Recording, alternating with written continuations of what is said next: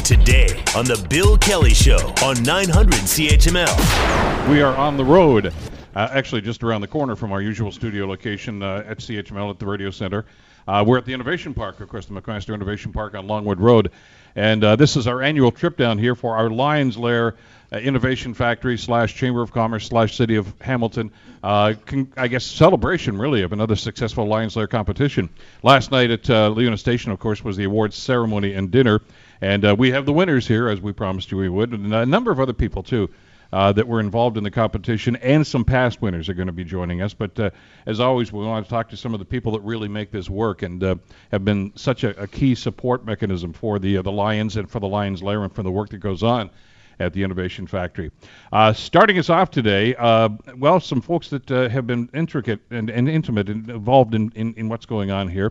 Uh, Blake Laufer is with the Angel One Network and also chair of Weever Apps. Thanks for coming today. Thanks for having me. Weever Apps, of course, were the first winners of the Lions Lair. Seems like one hundred years ago now. It was a while back. And they're doing all right. Yes, uh, yeah, they've just uh, secured a pretty significant investment out of a uh, firm in Toronto. Excellent. Well, we're going to talk with, about that a little bit later on. Chantel Broten from Jan Kelley, uh, great supporters, and uh, So uh, thanks so much for being here today. I want to talk about your involvement in this. And Pat Madden uh, goes way back, uh, K P M G, of course.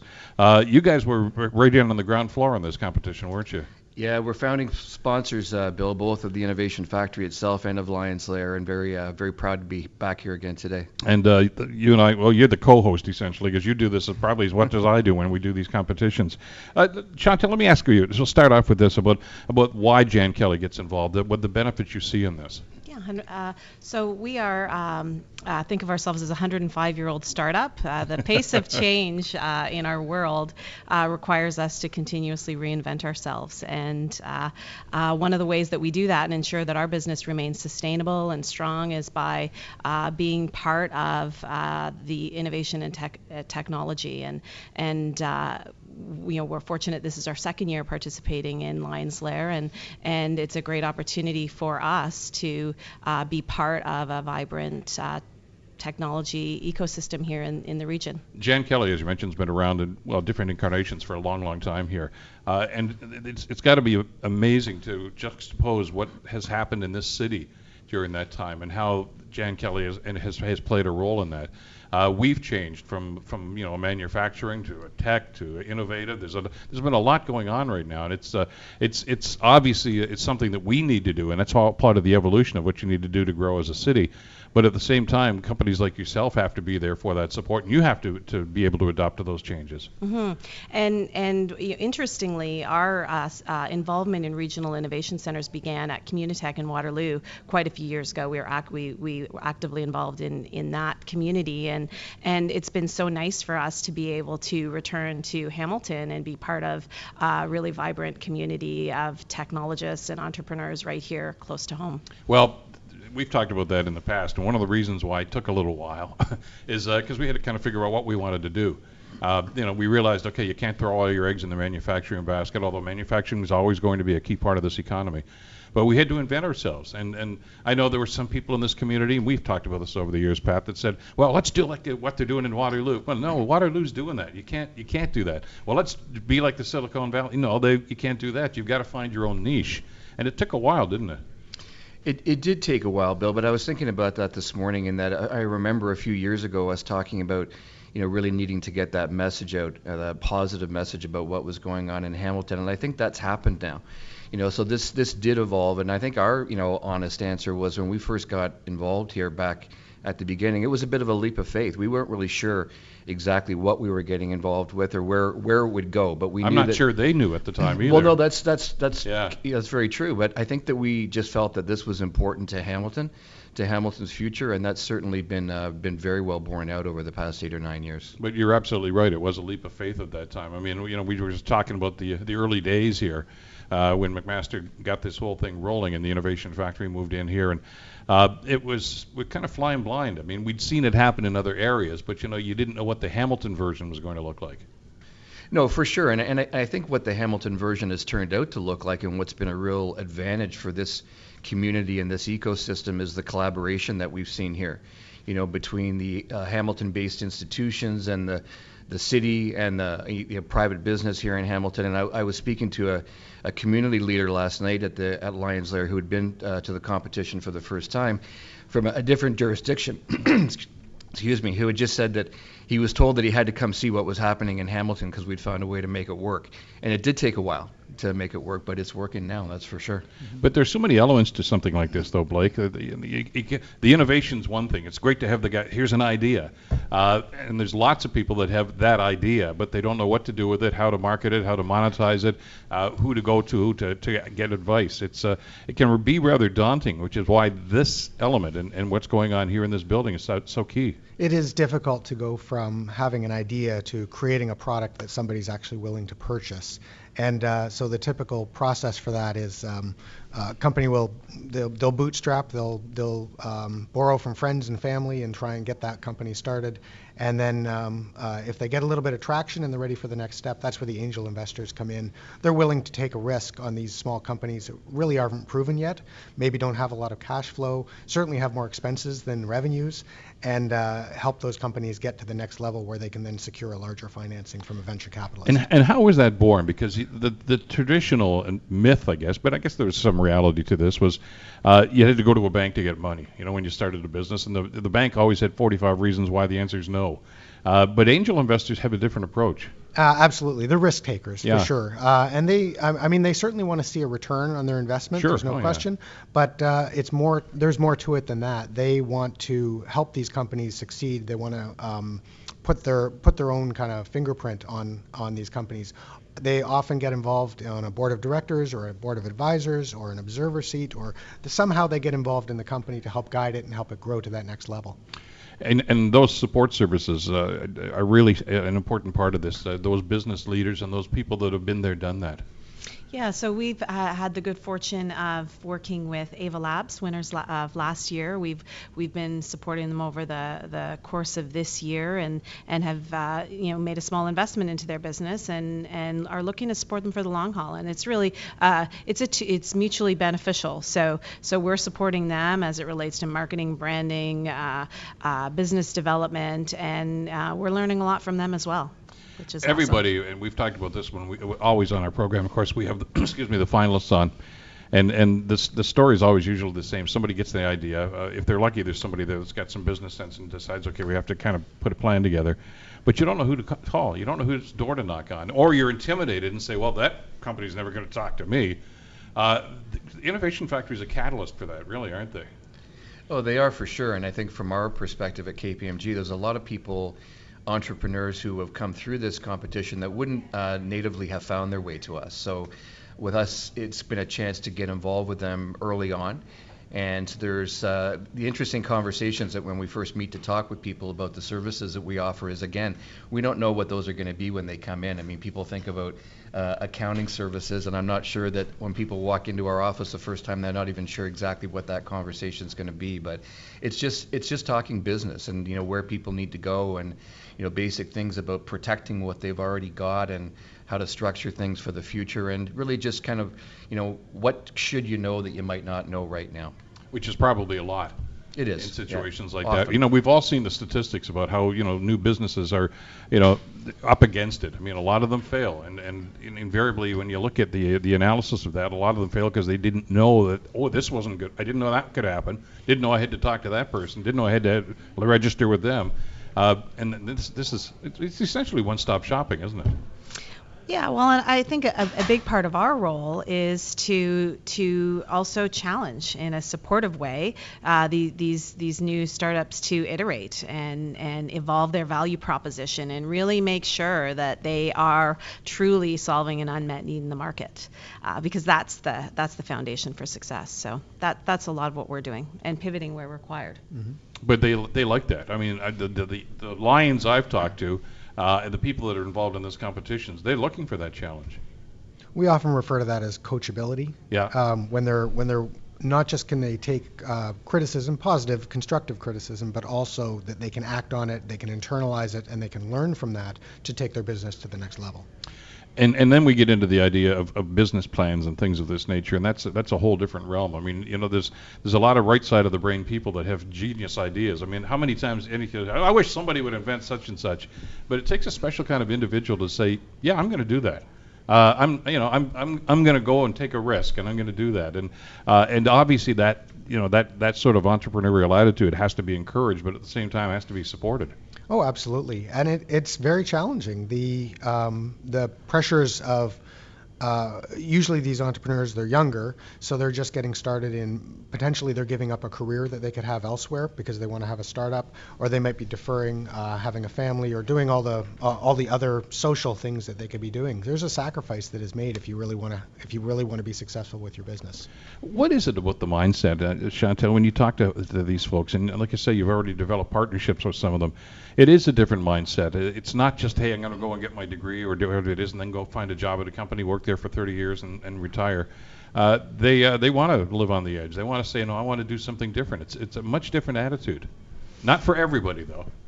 Yeah, absolutely, and it's it's a, it's about having a strong belief in in their idea and being passionate about it, but then really having the discipline to to uh, see it through. They, we often say that innovation doesn't fail because of lack of ideas; it fails because of a lack of discipline. So it's that combination of passion uh, and discipline, I think.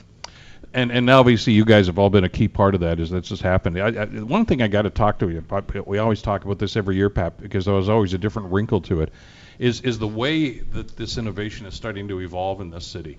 Um, mm-hmm. And and for instance, the first year of the competition, you know, when Weever Apps won, uh, a lot of that was, oh, I've developed an app for this, I've developed an app for that, and, and that was great. That was absolutely, uh, you know, a great foundation for this. But we're seeing some fabulous ideas now, very innovative, outside-the-box ideas uh, that you can say, yeah, w- how come nobody thought of that before? I mean, they're they're really pushing the envelope now for different ideas, and a lot of these things are, are things that just say, that's going to make my life better right now. You know, let's get this thing going. Yeah, it's it's truly amazing, Bill, when you look at the uh, the create, creative brain power that's up on that stage last night, and this really has gotten better year after year. And you know, when you do the uh, You're, you're voting on your on your cell phone and that, it's become more and more difficult every year to figure out who's the best one, and and it's very interesting. I always like to look around the room, and you can literally see people shaking their heads as these ideas come up to say, wow, that that is incredible that someone has been able to come up with that. And some of the technology, it's it's difficult to keep up with it, but it's also the future of not only this community but the country. And just to kind of go back to something you'd mentioned about how the, the ecosystem has evolved here, and talking about, you know, how what kind of support entrepreneurialism needs. And I think that's that's what Hamilton's really got going for it now. I mean, here at the Innovation Factory, I mean, I think Dave Carter and his team do a great job not just at uh, mentoring, but also making those connections, and that's such a huge part of the ecosystem to find out, you know, where does the brilliant idea go once it's hatched? And that's that's really the critical part to sustainability. What's, what's the first question when you get into a situation like that, Blake? Uh, when somebody sits down and says, where do I go with this? Here's, here's my idea. I think this is going, and obviously it piques your attention and, and, and your interest as well. But at the same time, um, then you get into the grinding of monetizing and, and, and uh, like we've been talking about for the last few minutes, how do you get the word out that this is available, that this is out there? So um, I, I like to start with a customer. Uh, it's chal- I'll, I'll, let me give you the um, the counterexample. If you build a product and then say we're going to go find a market for it, that's the most challenging way to do it. It's like solving a problem that you're not sure really exists. So instead, I like to start with a customer and say, what is the problem that we're going to try and solve? Work with that customer in a partnership kind of way, and that gives you immediate market validation, or at least not market validation, but customer validation from an individual customer. Whether it will translate to an entire market is is still to be known, but at least you've solved the problem for one customer. There are many ideas out there, and, and you may be the first or you may not be the first to come up with the idea. Whether you can translate that idea into an actual product, that's uh, that's a big differentiator. But that's a, that's a, a mindset situation. I mean, that's why we've seen some of these variations with some of the winners in the past. Uh, you know, one of them developed a better skate blade. Uh, how Canadian is that? Uh, you know, kitchen waste, you know, that's, there's got to be a better way, and they developed those buckets. They're all over the country now. You yep. can't go into a store and not see those. That came right from here. So it's it's it's it's tech, but at the same time, it's it, it's addressing exactly what you said. Somebody should fix that. I'm going to do that. I'm going to develop a better way. I'm going to make it better. And I think the recipe for success is is working with with entrepreneurs who fall in love with the customer's problem and really not and not their idea, because that that's can be a, a lot of the challenge sometimes, is that you get so invested in your idea you lose sight of what that true customer or user problem is. So so that's the, the the secret recipe. You know, it's really cool about this too, and I talked to some of the folks that come up with these ideas. Uh, a lot of them, of course, are from Waterloo or from McMaster, from different universities, engineering or whatever program that they're in. This, I think, has been great for those the faculty too, because they're they're getting hands-on, and a lot of these guys are, are mentors for them and said, "Let me work with you on this." And it's it's amazing to see that kind of collaboration. It really starts in the classroom and, and carries over into here. Yeah, McMaster is starting. Uh, I don't know the programs specifically, but they've got a number of programs uh, related to engineering. They're talking about uh, entrepreneurship and and. En- in engineering, and uh, they've also got an arm that uh, helps invest in companies if there's patents and so forth that they need to, um, if those companies are going to try and carry those patents forward, uh, McMaster helps launch that and get that underway for them. So um, I know the programs exist. I can't remember off the top of my head what they well, are. I'm sure I'm sure Nick will yeah. talk to us about it when he has his coffee and comes over here. Yeah. Uh, Doctor Bond is in just a little while. Actually, we're going to talk with uh, some of the folks from uh, some of the other support a- agencies, Gowlings, of course, when we started getting into patent law and things of that nature. Uh, this doesn't happen without your companies and, and without the strong ongoing support that you guys give. Uh, and the, the nice thing about this, of course, is, uh, you know, I'm, we're going to talk with the three big winners last night, but the big winner here is, is this community, uh, because we all benefit from their innovation, from their work, and, uh, and from the support you guys give it. Thanks so much for coming in today. Thank you. Great to have you all with us. Great to be here, Bill. You're listening to the Bill Kelly Show podcast on nine hundred C H M L. We're live today from the Innovation Factory inside the McMaster Innovation Park on Longwood Road, uh, here in Hamilton's West End, of course. And we are celebrating uh, the latest uh, series of winners, of course, in the Lion's Lair competition. They were announced last night at the uh, gala dinner at, uh, at Liuna Station. And they're going to be with us, by the way, in the third hour of the program. We'll uh, introduce you once again to the uh, three winners. Uh, you have met them once before, because, of course, all the finalists uh, appear on our show uh, in the last couple of weeks, and uh, there's some fabulous ideas. Uh, we also talked about the support services and, and the, the community members and businesses that, that are here for the Lions and for this competition, uh, because of the mutual benefit, of course, to everybody involved in that. And uh, our next panel, I think, exemplifies that.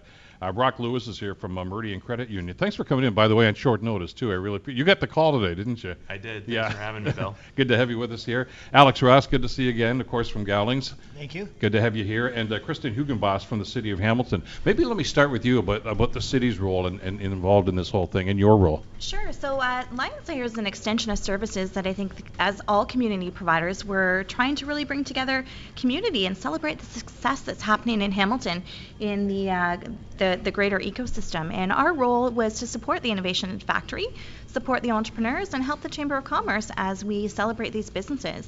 Um, we've had the fortune to meet the applicants over the summer, um, kind of worked through some training with them, and celebrated them a, a couple weeks ago at a breakfast with the mayor, um, where we had a chance to learn a little bit more about their businesses and, and talk to them and, and celebrate that success together. Well, because I, I remember the ground floor, the, the early days of that, and, and setting up that partnership. And the, the key one, of course, was the city, Uh, and the Chamber of Commerce, and of course McMaster, and, and, and collaboration, and that, that's been a key, really, when you look at, at how successful this has been. I know we're going to get into some of the legal stuff in a second, Alex, but, but but Gowlings was jumping in there on the ground floor right from that too, to understand that everybody is working collaboratively. That didn't always happen in this city. We were working in silos, but this was a this was a different approach to, to what we needed to do.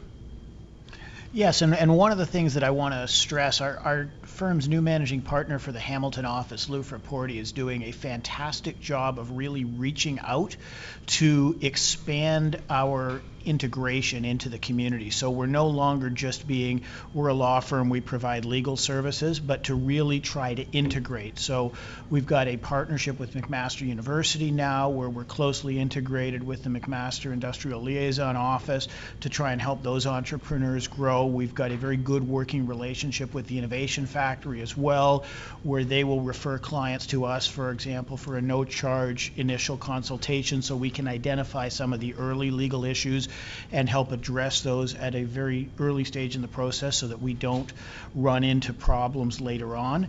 So it's that integration into the community where it's not, okay, I need a lawyer for this discrete mm-hmm. task, but to really be working with the whole innovation ecosystem to start to build build these emerging companies and help them to grow. And, and credit unions play a big role in that, always have uh, when it comes to this. And, and so you guys, especially with Meridian, Brock, you're a natural fit for, for what's going on here. Yeah, I mean, our, our sponsorship at Lion's Lair is something we're really proud of at Meridian Credit Union. And it, it really speaks to our mission statement to invest in the communities we're involved in, uh, whether it's adding value, whether it's fostering growth, building jobs within the community. It's something we're really proud of, and just a way for us to, to add that little additional value to each of these new businesses that are coming up. Well, and, and obviously this doesn't happen without that kind of support. And and, and I know that when Gary Graham was, was, was affiliated with this, of course, uh, from Gowlings, Uh, we had some great conversations about how those initial conversations with some of the Lions as they would come up and, and say, uh, yeah, we got this idea, but, uh, you know, now we want to form a company. Uh, where do we go? Who do we talk to? And, and Gowlings played such a key role in that, saying, you you don't have to ask us twenty questions. We'll tell you what, what's going on here. I mean, you, you really took the lead there. And we're very, very proud to have been involved with the Lion's Lair process right from the very beginning. I personally worked with Weever Apps, which yeah. was the inaugural winner, to help them get their patent protection for the technology that they had developed. And we've been involved in the whole process from the earliest days. But that ability to work with a company and to help them solve the whole panoply of legal, I don't want to say problems, but legal issues that they may be facing. That, it, that you probably didn't even know about. It, exactly. And it, it's not, there's a, a great quote from one of the old uh, entrepreneurs, and he said, I don't hire a lawyer to tell me what I cannot do. I hire a lawyer to tell me how to do what I wish to do. And that's what we really try to do with our clients, is to sit down and say, what is your goal? How do you want to build this business? Who are the founders? And we help them develop a business structure that is well suited to the founding, which depends if they're coming out of a university, for example, they may have one approach. If they're coming out of business or a later stage startup, then they may have a different approach. We help them build the appropriate legal structure for that. In some cases, we help them deal with regulatory issues that they have to face, and the city's been very helpful in, in working with those sorts of issues as well. And then we help them get the intellectual property protection they need, whether that's a trademark, whether it's patent protection, sometimes it's trade secret protection, sometimes it's a combination of those, but help them to develop a comprehensive legal strategy that they can implement going forward. forward so that they're in the strongest position and don't have to worry about those issues and can just focus on growing the business. And, and if they're successful, and we hope they all are, and many of them have been, uh, you mentioned Weaver Apps among others, uh, that's that's a, a, cha- a, a moving target, isn't it? Because as the ch- as the business grows and changes, uh, so will the requirements. And of course, that, you guys don't just say, okay, off you go now, have a good life. You're always there for them. Exactly. And one of the phrases you'll hear a lot in the startup community is the pivot. And, and Weaver, for example, will tell you that they've had a couple of pivots. They had a very, very enlightening presentation at one of the local community events where they had a demo camp. And they were the keynote speakers. I think it was Andrew who was the keynote speaker there and was talking about some of the pivots that they had gone through. And we're there along for the ride to help you with those pivots. So maybe now that patent that you got is less important because you're going in a different direction, but it can still be leveraged. It may be licensed to someone else. It might even be sold to someone else. Or you may need a different approach as, as you go through those pivots. You may be onboarding new people. You may be offboarding people. And how do you deal with those issues? But it's a relationship that's ongoing, and it's part of that integration into the community and, and with our clients, that we're not just providing a discrete service. We're not selling you a bottle of window washing fluid, for example. We're trying to help you grow and, and be partners with you for that growth. One of the key things that the city does, Kristen, and, and they've started this right from the ground floor, of course, is is to create the environment for this to flourish. Uh, and that means, you know, eliminating red tape, offering support services. Uh, and again, that is ever changing as, as this business environment changes. And the city's, uh, to to use Alex's phrase, has been pivoting pretty well to be able to accommodate that and and and, and say, okay, what's what's the impediment here, and can we do something about the impediment here, rather, what, what, can we do something about it?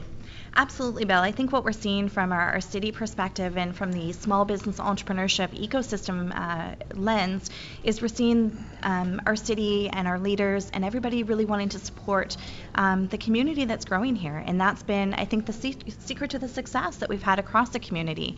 Um, in recent years, we've seen small and medium-sized business take off. And I think it's because of that culture of entrepreneurship and wanting to be open for business and saying, it's not a no answer, but how do we look at this from a different lens and make this happen?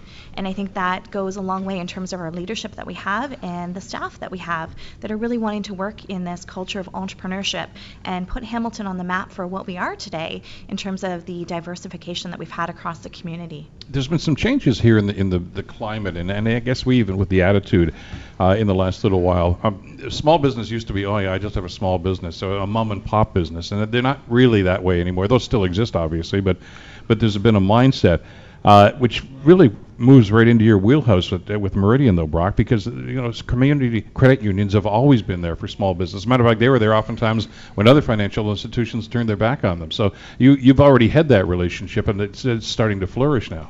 Yeah, so I'm a senior small business advisor with Meridian Credit Union. So um, this is something that's really rewarding within my job, is to be able to to be involved on the ground floor with a lot of these businesses and, and really become their advocate internally at, at Meridian Credit Union so that we, we can help our partners move forwards and, and grow their business and go from that small to medium to large size business, and, and hopefully we graduate along with them.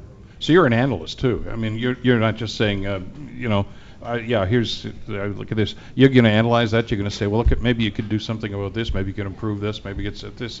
It's, it's again, it's a moving target, and, and you're always obviously ha- having to uh, to maintain that relationship with that business to help them grow. Yeah, I, I would definitely say one of the most important parts of my role is being able to be that type of advisor that a business needs to, to really make that next step moving forwards within their growth phase. Um, and, and whether it's being able to, to connect them with someone like Gowlings, where they're going to need that type of advice from an I P side, or whether it's being able to, to connect them with an accountant where they need some good tax advice. And and, and again, that's the, the interaction between these agencies like Gowlings and like uh, obviously the credit union uh, is, is such a key part to this, Alex, uh, just to say, uh, you know what, pick up the phone and uh, call Brock, okay, because he can give you some advice on that. That'll make what we're going to do here a lot easier.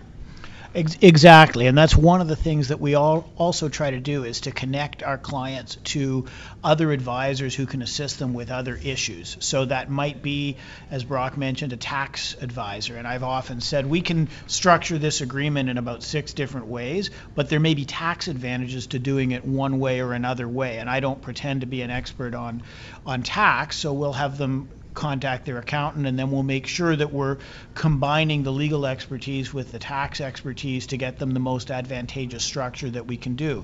Or it may be, for example, that a client is in need of funding for one thing or another, so we'll try to connect them with some of those funding sources. It may be, for example, Meridian and, and Brock. It may be some of the government funding or matching initiatives, and uh, Innovation Factory uh, hosted uh, and Milo hosted a very interesting event earlier this week, and one of the topics was, what are the government resources in terms of matching funds for commercialization of point-of-care diagnostic technology, which is one of the areas that's starting to emerge. And so you can see the whole ecosystem coming together in that way. So it's the ability to help create that interface, and really the term ecosystem sometimes gets overused, but to really create an ecosystem where all of the resources that emerging enterprises have and need to grow are available to them, and that they know where they can go to connect to them, so that everybody is able to make these cross references and cross pollinations in order to help encourage that growth. But but that's where the the knowledge that you guys have and the expertise you guys have, that plays such an, an important role in this, because the entrepreneur may not even know what questions to ask. You know, Alex was just talking about, hey, there could be government funding available for that. Well, I didn't know that. Uh, you guys have got to be up on all of this stuff to be able to point them in that direction. Yeah, definitely understanding the regulatory invo- environment and what possibly can help a business move forwards, what type of funding is available to them, even what type of programs the government makes available to financial institutions like Meridian Credit Union to help small businesses grow is very important to us. And we've even developed internal programs to help startup businesses. We have a, a quick start program that's that's specifically developed for businesses that are less than two years old, that we've internally fostered to to help get that seed financing in place for new businesses. So so that collaboration is obviously a key part to this, and we've seen a number of the, the people that have won in this competition uh, over the last number of years that have accessed those, um, obviously to their benefit. And uh, well, we're going to talk with some of those people a little bit later on. Of course, Julie Ellis, whose uh, success is, I think, well documented now with Mabel's Labels, uh, has done an outstanding job, and, and I know she sings the praises of what's going on. Uh, the city benefits. I mean, the old idea about all ships rise in high tide, and, and with this happening here, uh, the city's initial investment into the Innovation Factory with McMaster University and the Innovation Park uh, is obviously paying huge dividends now. I, I can still remember the small business center that was located way back in Jackson Square. This seems like one hundred years ago now. But it was almost like the, the, the forerunner of what was going on here, and it, this is uh, this is the I guess the, the fruits of the labor of that collaboration that the city had way back then. For sure, and it's great to see. I mean, from a small business perspective, um, as you said, we were in Jackson Square, and it was a one-person operation. And looking at the resources that we now have, the programs, the incentive, the partnerships, the community, the ecosystem, it's invaluable in terms of what we see in the community every day. But it had to happen. I'm, I mean, everyone else is doing this. I mean, these these these. growth centers, these innovation centers are happening more and more. I was just talking with David Carter from uh, the Innovation Factory here. Uh, you know, there's obviously they're in Waterloo, they're in Ottawa, Toronto, uh, Burlington's starting one. Uh, it's already started, obviously, in Burlington. Uh, you know, it, to be competitive and to stay in the game, you, you've got to be one step ahead of everybody. We do, and I think here in Hamilton, we are a leader, and we continue to be a leader. So um, it's great that everybody was working together at the onset, but we continue to be known for the programs such as the Innovation Factory, the Small Business Enterprise Center. The work of the partners around the table here today um, is what makes Hamilton successful, and, and that's why I think things are going so well, and we had the success, and we were all together last night celebrating that um, here in terms of what's happening in Hamilton. Hamilton and, and I think that's what's put us on the map and will continue to keep us a leader as we kind of diversify and move forward and challenge the boundaries and bring in new entrepreneurship and in, in, in innovation type businesses here in Hamilton. Well, because you don't know who's going to knock on the door, and you don't know what the idea is going to be, and, and you have to be ready for them. And as they grow, and we've had some of these past winners, Alex, that have grown uh, not just locally but to national and in some cases international, uh, it's it's got to be a huge asset to be able to tap into the international expertise of a firm like Gowlings. Absolutely. You guys we, are everywhere.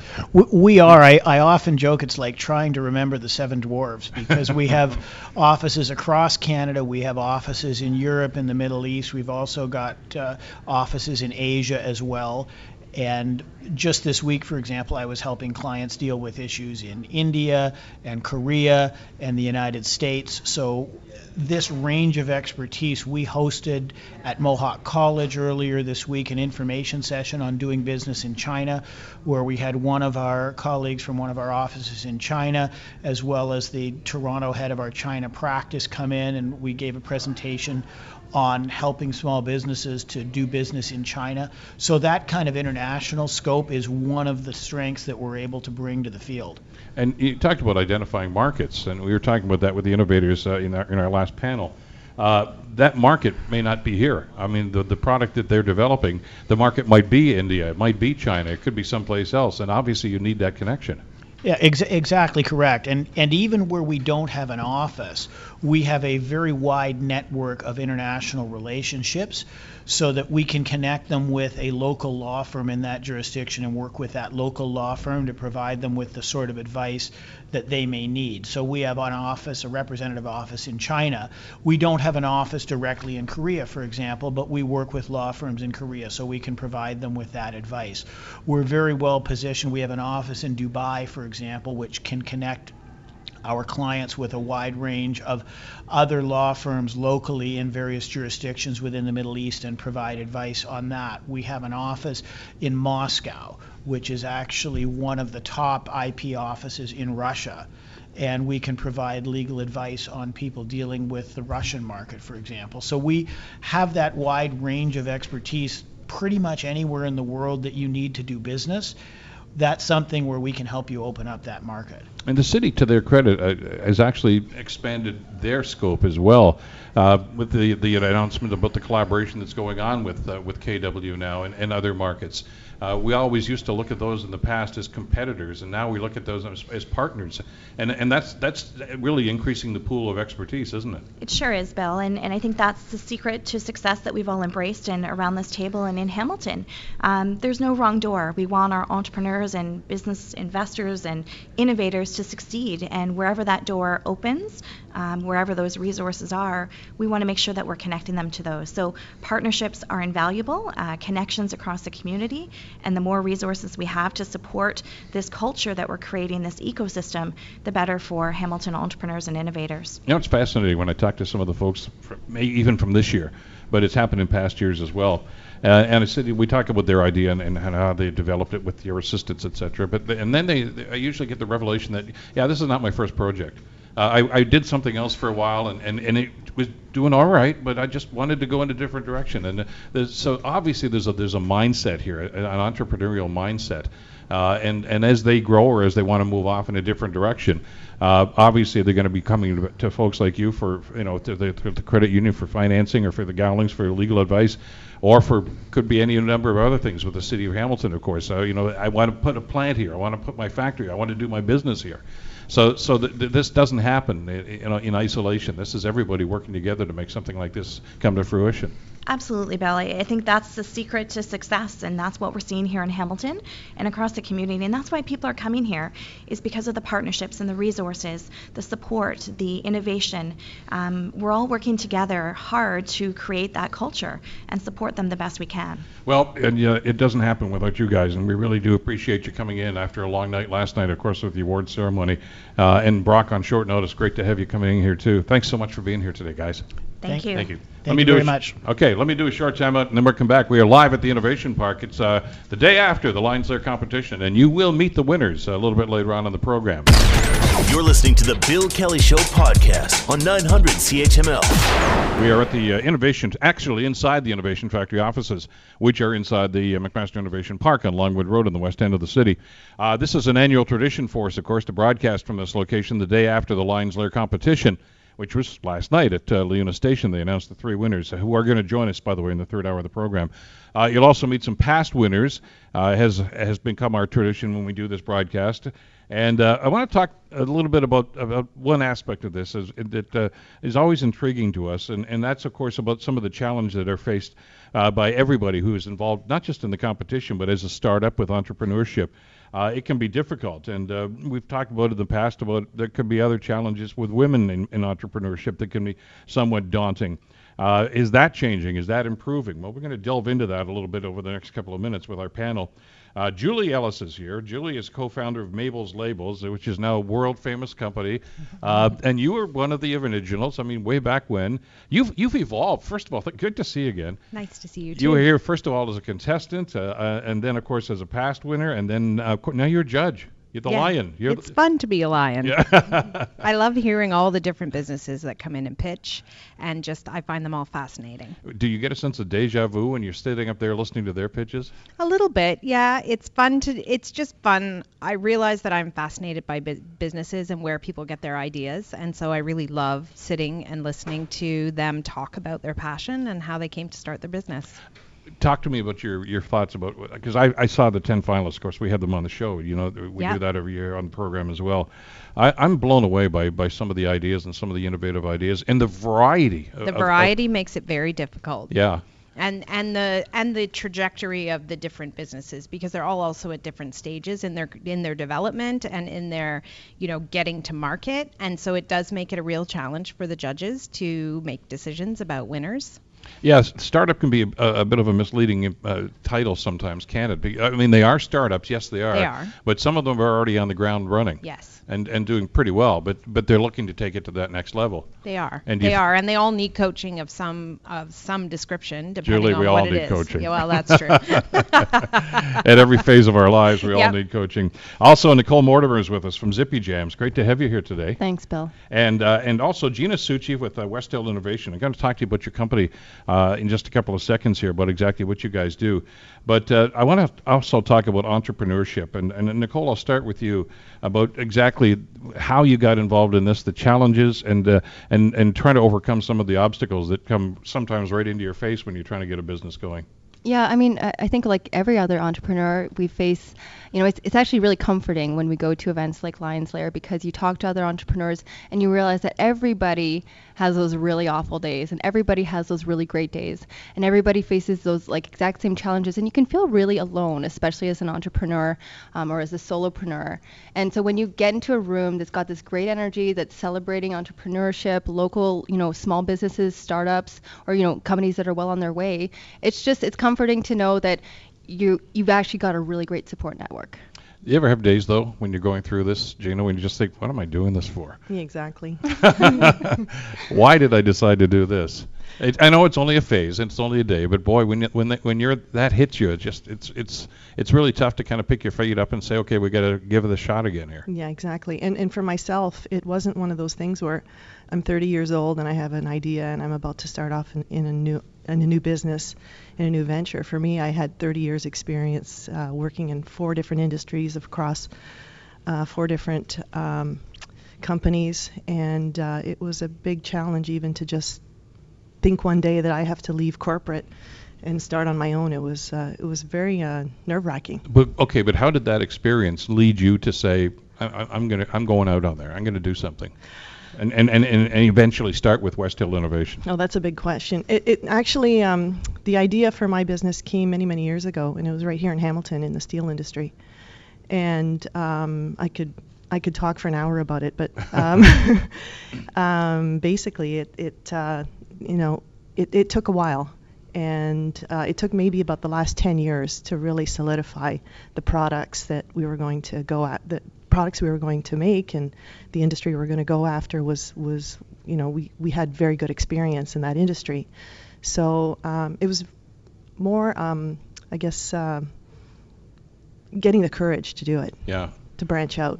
And one of the things that I love about the Innovation Factory here is that is that there's a great network of people here and a huge support network that we relied on. Even uh, like my my endeavor started in twenty sixteen. But it's a very competitive en- business that you're in, very competitive. Yes. And, and I, I guess your challenge was I, I want to make the product better. Um, yes, but um, we I, I don't know if uh, I w- you had. Um, Well, talk we, to us. Yeah, t- maybe we should, f- as a foundation, let's yeah. talk a bit about what Westhill does. Yeah, so we are a designer and manufacturer of composite materials for the tra- tractor-trailer industry. Mm-hmm. So we basically make the shell components, the walls and the doors for tractor-trailers. And um, we're also into uh, going above and beyond just uh, plate production, so not just um, standard walls and doors. We actually innovate around those products, and we'll... we'll um, we'll um, basically um, integrate components within the products to basically add value to the tractor trailer. So for example, we're integrating solar skins on the laminates to make brand new types of solar panels uh, for transportation, as well as um, putting embedments in to make more aerodynamic products for the transport industry, things that have never been done before. So is is this uh, the the the result of, of all those years in the industry, just saying, you know what, the, uh, there's a better way? I mean, this this this idea had to be in your head for a while. Yes. Before you finally did this. Yes, it was, um, like I said, it was probably the last fifteen, twenty years, and it really all came together two years ago. How, talk to me about that day that you decided, I'm going to do this. Oh, boy. Um... You it did not come into this lightly. I mean, that's this is this is pretty tough. I mean, you've been in the industry, you're in, entrenched in the industry. You could have stayed in the industry, but mm-hmm. you decided, no, I'm I'm going off. I'm going to do this. Yeah, it's one of those things where it, you know, you, you have to make the decision that uh, this is a once in a lifetime opportunity, and you need to go for it.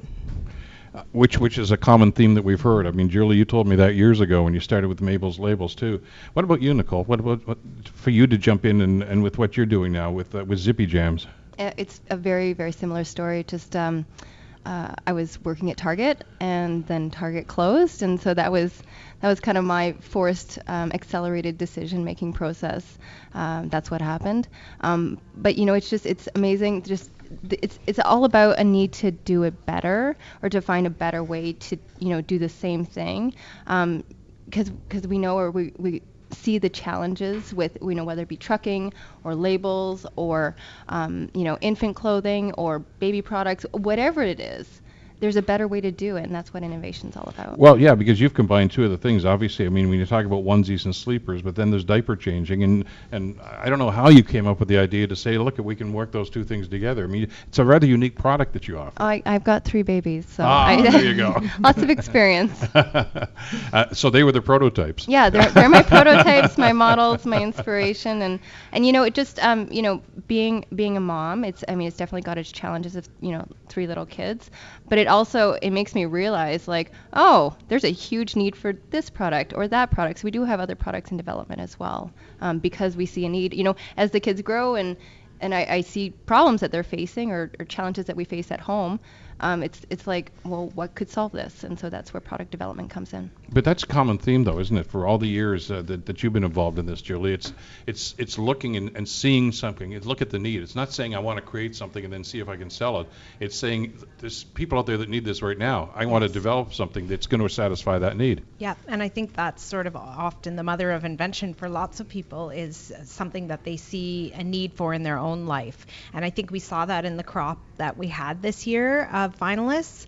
Um, people who saw better ways for wheelchairs to work and, and things like that. So I think that it's a natural way for us to invent.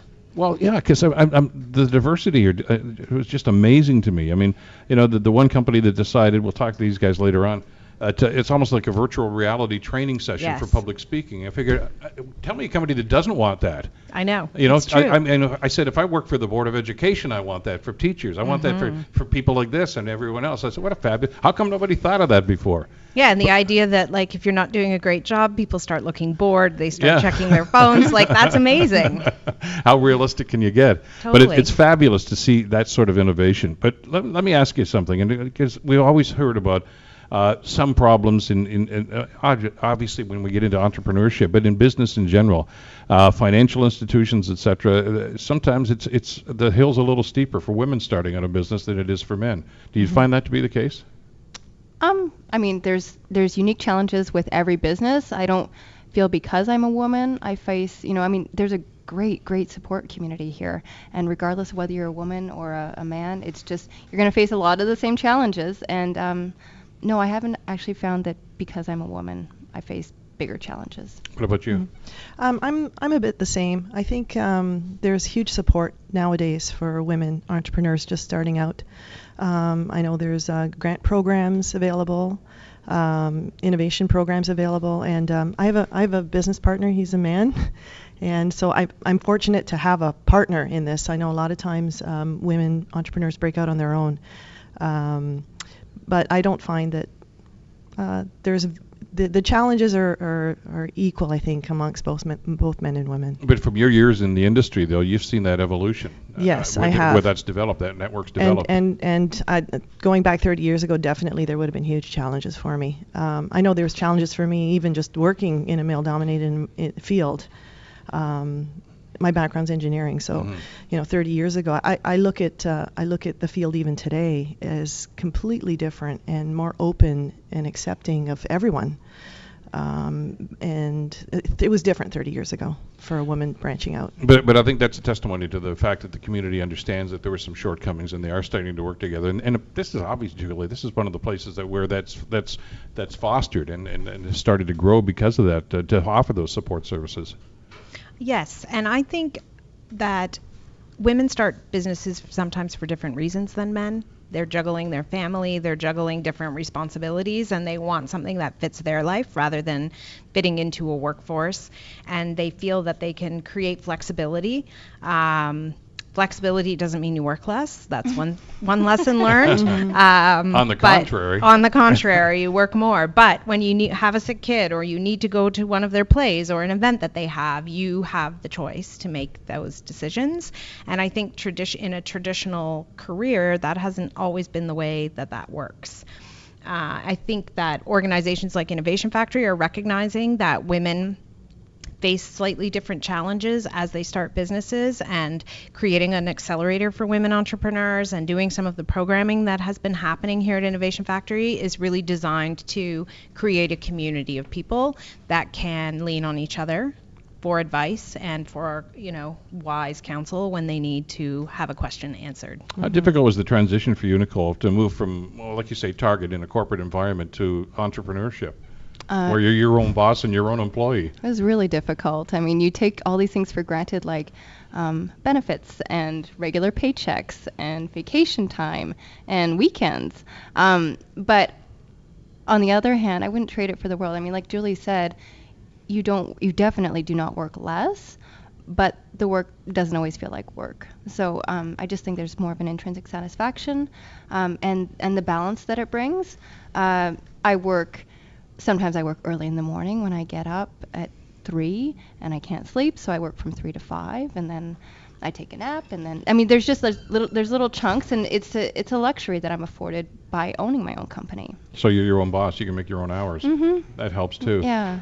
Yeah. But it's it's it's interesting to see that the way that evolves and that develops, because it is a different mindset, and it's not for everybody, is it? Mm-hmm. Some mm-hmm. people some people feel more comfortable in a in a, a structured environment. You know, this is my mm-hmm. office, that's my boss, that's mm-hmm. my coworker over there. Uh, it's it takes a lot of discipline to do what you all are doing. To, like you say, to get up at three in the morning or whatever it is and do the job, or, and, and to dedicate it. But it may be the common theme that, because I've noticed from you for the years we've known each other, and for the, the two of the, you guys, it's passion. Mm. It's you, you, that's, what, that's what must drive you. Mm-hmm. And, and you have to be really comfortable with change as well. That's one thing that I find. Uh, I agree one hundred percent with Nicole. Um, and one of the things that I found after starting my own business is that um, I was actually excited to go to work on Monday mornings. And what's that like? No, I know. I'm kidding. I love my job. I, uh, but no, but you're right. That comes down to that. I, yeah, it, I, I love what I'm doing. Mm-hmm. Yeah, exactly. You're creating something, and, and you're seeing the benefit of it, as opposed to somebody else's vision. You've created that vision yourself, and you're really just making it come to, to, to fruition. Exactly. That's exactly right. And then in creating, and one of the things that was very important for me was to um, have that proliferate even amongst my, my staff, so that they would be excited to come to work on Monday mornings. And is that happening? Um, I'm hoping that it is. They're listening, so I'm hoping that it is. They shouldn't be listening. They should be wor- no. No, it's it's it's one of those things that we hear time and time again, Julie, from people that are, are involved in this, and to have that passion and that go to it. And it, it is a different attitude, isn't it? To know that uh, this is this is something you've created. This is your concept and your idea, and uh, and it's got to be even more gratifying when when people, employees, buy into it and say, yeah, I want to be part of that. Definitely. It's a it's a really gratifying experience when you create that tribe and people are kind of marching along to the same beating drum and, and working together to, you know, build something. It's an amazing feeling. Uh, just about out of time, but I got a quick question for you here. I guess Alex Ross from Gowlings was just talking to us about some of the advice that they offer, of course, through the course of the years, and he used the term pivot.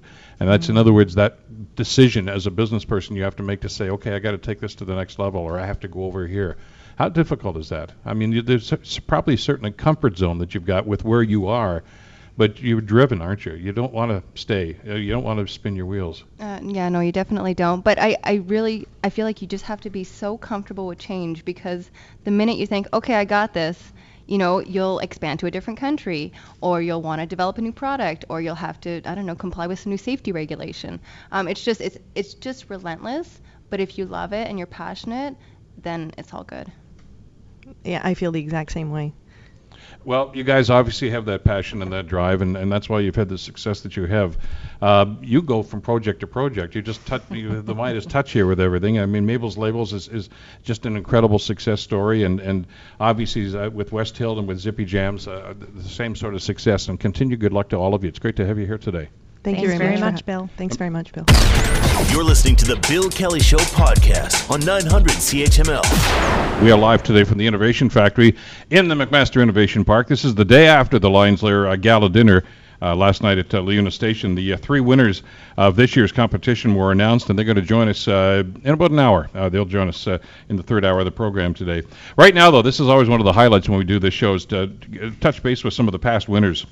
And uh, do a little reminiscing, I guess, but at the same time talking a little bit about uh, how the uh, the businesses have gone since uh, they have been winners in this uh, competition. Uh, Shirosha Imitaz is here from A I V A Labs. Good to see you. Thanks for coming again today. It's my pleasure. To be pleasure here. To have you. Andrew Holden from Weever Apps. You were the first winners. I was. We had that privilege. Way back when, and uh, we'll talk about that. And Katerina Paletto is here from Dolled Up Desserts. Hey, good to see you again. Nice to see you again. Thanks I, for having us I was us just back. mentioning before we started the segment here that uh, when our daughter got married uh, uh, up around Collingwood and Blue Mountain, I said, we have got vegan desserts. And I said, I don't think you're going to find a business like that. And they did. Mm-hmm. Your, your business and that, that area of business is booming. Yeah, the vegan and gluten-free alternative food markets is just, like in the last year especially, with um, the progression of like Beyond Meats and other types of vegan brands coming from the United States that are just exploding up here in Canada. It's really incredible how many people are But choosing. You got in on the wave. Oh, yeah.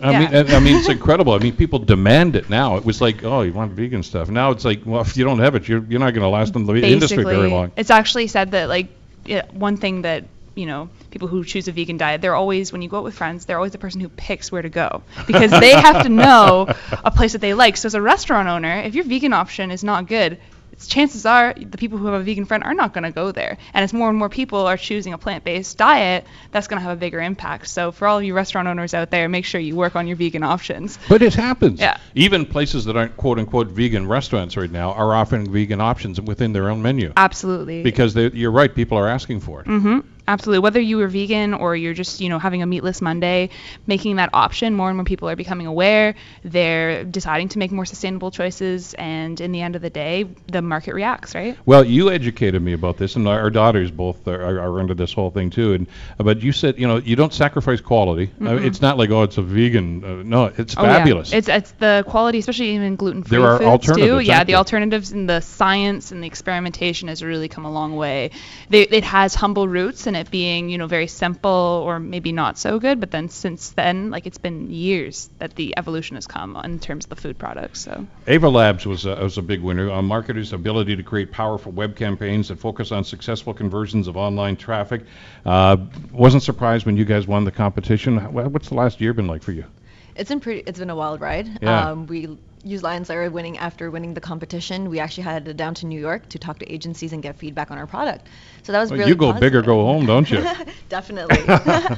And we developed a new product. We got more users, increased our revenue, and grew our team. So everything's on a positive end for the past year. Wow, uh, uh, expansion's always great. I love to hear expansion. That means people are loving this and expanding markets uh, at the same time. We we talked uh, when we were going through that competition about about expansion and getting the word out like that, and and clearly uh, it's it's not that difficult. And all of a sudden, people get a look at the product and see what the advantages can be. one hundred percent. And there's a lot of distribution channels out there where you can leverage, like Shopify, other Canadian ecosystems where other small businesses can find your solution and easily start using it all for free. So we want to empower any business to become creative online. Mm-hmm. Way back when, I remember the first conversation uh, you and I had, Andrew, uh, and this is when you guys, you were in the finals, you'd been pitched, and you were one of the top ten in this. And, and uh, because I just had a conversation with somebody else before you guys came into the studio that day uh, that wanted to uh, develop an app. And I said, it costs hundreds and hundreds of dollars. For, no, forget it. Don't even bother. You'll never get your money back on this. And I, I think I mentioned that story to you guys when you sat down in the studio and said, no, it doesn't. No, it doesn't. We've got a better idea. Uh, and clearly the success of Weever Apps over the last number of years, yeah, you do have a better idea. Uh, thank you. Yeah, we um, what we do today is a little bit different. So today we do... Uh, software, um, and we're still using that same engine. We're still generating uh, apps quickly and efficiently, but what we're doing is having those apps sit on factory lines, on tablets, on uh, phones, on, say, machine operators' uh, computer that's by the factory line there. Um, they're using it to do inspections, uh, you know, uh, file safety reports, take photos, you know, observe issues in their manufacturing space. Um, it's definitely not how we started, but it fulfills a critical need, and because we had a good team, we were able to pivot to that. Um, and these days, we're we're doing really, really well. But again, we we were talking about that earlier in the program with some of the uh, folks that were with us earlier about pivoting and about understanding and being, I guess, being open-minded to, to be able to say, yeah, we can do that. Uh, and you know, with this thing that we've developed, we can modify to do this, as opposed to simply saying, no, no, no, no, th- this is what we are, this is what we have to stay. You, you've got to be flexible, don't you? Yeah, you know, I heard you mention um, comfort zone early. Yeah. Uh, so at, at this point in the in the history of our business, there is no comfort zone list. Right? This is just where, this is habit. You just go and you do what you have to do uh, to make the business work, to grow the team. Um, and because of the support of, you know, Innovation Factory and Lion's Lair and, and Uh, a lot of family and a lot of wonderful people. Um, today, you know, Weever is doing really, really well. So we've uh, we've just doubled our office space in downtown Hamilton. We have over twenty staff now. Um, we have uh, applications in every Unilever factory in the world now. Uh, so that's that's a huge win. We just took nine hundred thousand dollars in investment, which. Uh, If it isn't clear to y'all, are you hearing me? When I say that, I st- I'm still terrified. Um, record sales, uh, and we just have an awesome and growing team of people that we're able to hire here in Hamilton. So we've we've capitalized on that promise of Lion's Lair. How difficult was it for you to make that pivot to say, yeah, let's let's give this a shot? Uh, it was incredibly difficult. A lot of lot of arguments, you know. A lot of, I, you know, I won't even phrase it as, you know, constructive, critical. No, it, it wasn't like that. It was a lot of arguments and, and a lot of very hard decisions. Um, but we had a lot of diversity on our team. We had people that had sales backgrounds. We had people that had um, you know, technology backgrounds. We had people that just had uh, you know, marketing, totally different opinions. That diversity and that willingness to be flexible and get through those hard times together uh, is why we're still around. And we also had advisors. We had people like uh, Blake Laufer, who's on our board, who yeah, I think was on, Blake was on the show earlier. Um, we have you know people like uh, Dave Carter um, at the Innovation Factory. We have people from the city that have been through this before and can say, okay, here's what you do, here's how you need to make this decision, here's the factors to consider. Um, and of course, that's that's what you start learning really on day one of Lion's Lair. That, that's the kind of thinking that you're getting taught. But you're you're moving to different environments, and, and you know, you look at some of the things that are happening and, and some of the opportunities that come up. And in your case, Sarosha, I mean, all of a sudden here you are uh, in New York and pitching and, and looking for opportunities like that. It it's, it's it's akin to, you know, somebody who grew up in the East End of Hamilton all of a sudden sitting at Yankee Stadium with his first at bat. I mean, you're looking around and say, I'm in the big leagues now. I, did you ever envision that happening? Um, for me, it's always like dream big. So okay. I didn't obviously envision it, but I'm really happy to see that our company reached this far. So we were able to travel the world, talk to our customers, and essentially like try expanding our product. So we were always looking to travel around, whether people call us nomads. Like we go from Hamilton to Waterloo to Toronto. We're all over the place every single day. And I think as a startup or as a business, you have to do that. You have to go and talk to your customers. You have to go and meet investors, and like that's how you grow. But how do you how do you look for those opportunities to say, I'm going to go this way here, I'm going to I'm going to modify this, a, a different incarnation, et cetera? Because you can say you can't stay still. Right, we can't stay still. I think it's a process of constantly testing what works. There's a lot of platforms online like LinkedIn where you can just connect, cold connect with people and talk about, like, if you follow their journey, just like just start talking to them, and a lot of them are down to just meet you for a quick coffee, talk about their experience, and just building those one-on-one relationships within the startup community or within the tech community even, they've been like monumental for our growth. You're, we've been saying a few minutes ago, Katarina, that you guys are in on a wave right now. I mean, uh, uh, what you did, what you started to do here with gluten-free and, and with veganism, et cetera, used to be a niche market. Uh, and, and it's becoming a bigger niche market almost every day now. Mm. So, uh, th- again, the possibilities for you guys are limitless. Yeah, absolutely. It's exactly what these two people here are saying as well. Like, dream big, be big, and all your actions, like, look forward to something that's bigger. Even though the steps might take a really long time to get there, and they might be minuscule and incremental, and it may be a hard grind, you have to look at the bigger picture. And that's been a big struggle for me, too, because I, I started the company on, you know, just let's just do this. There was no real plan. It was just for fun, and then it took off and it became big. And so I had to start thinking big, and that's been a big shift personally for me, because now I have to think about, okay, what's it going to look like five years from now? What's it going to look like ten years from now?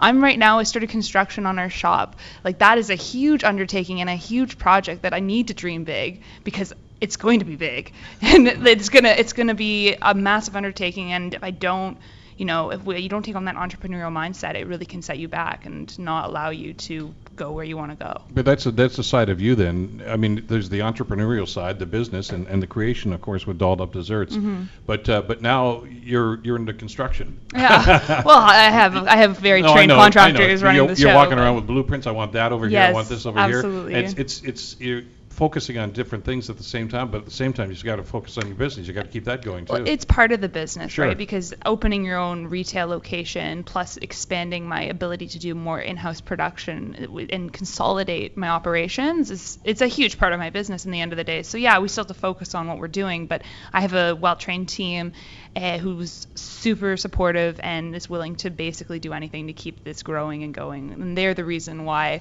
like, I, you know, I still get super excited to go to work and see them every day, because they're just so passionate like me to see, you know, this wave of inclusive dessert, you know, grow. Where's the business going to be?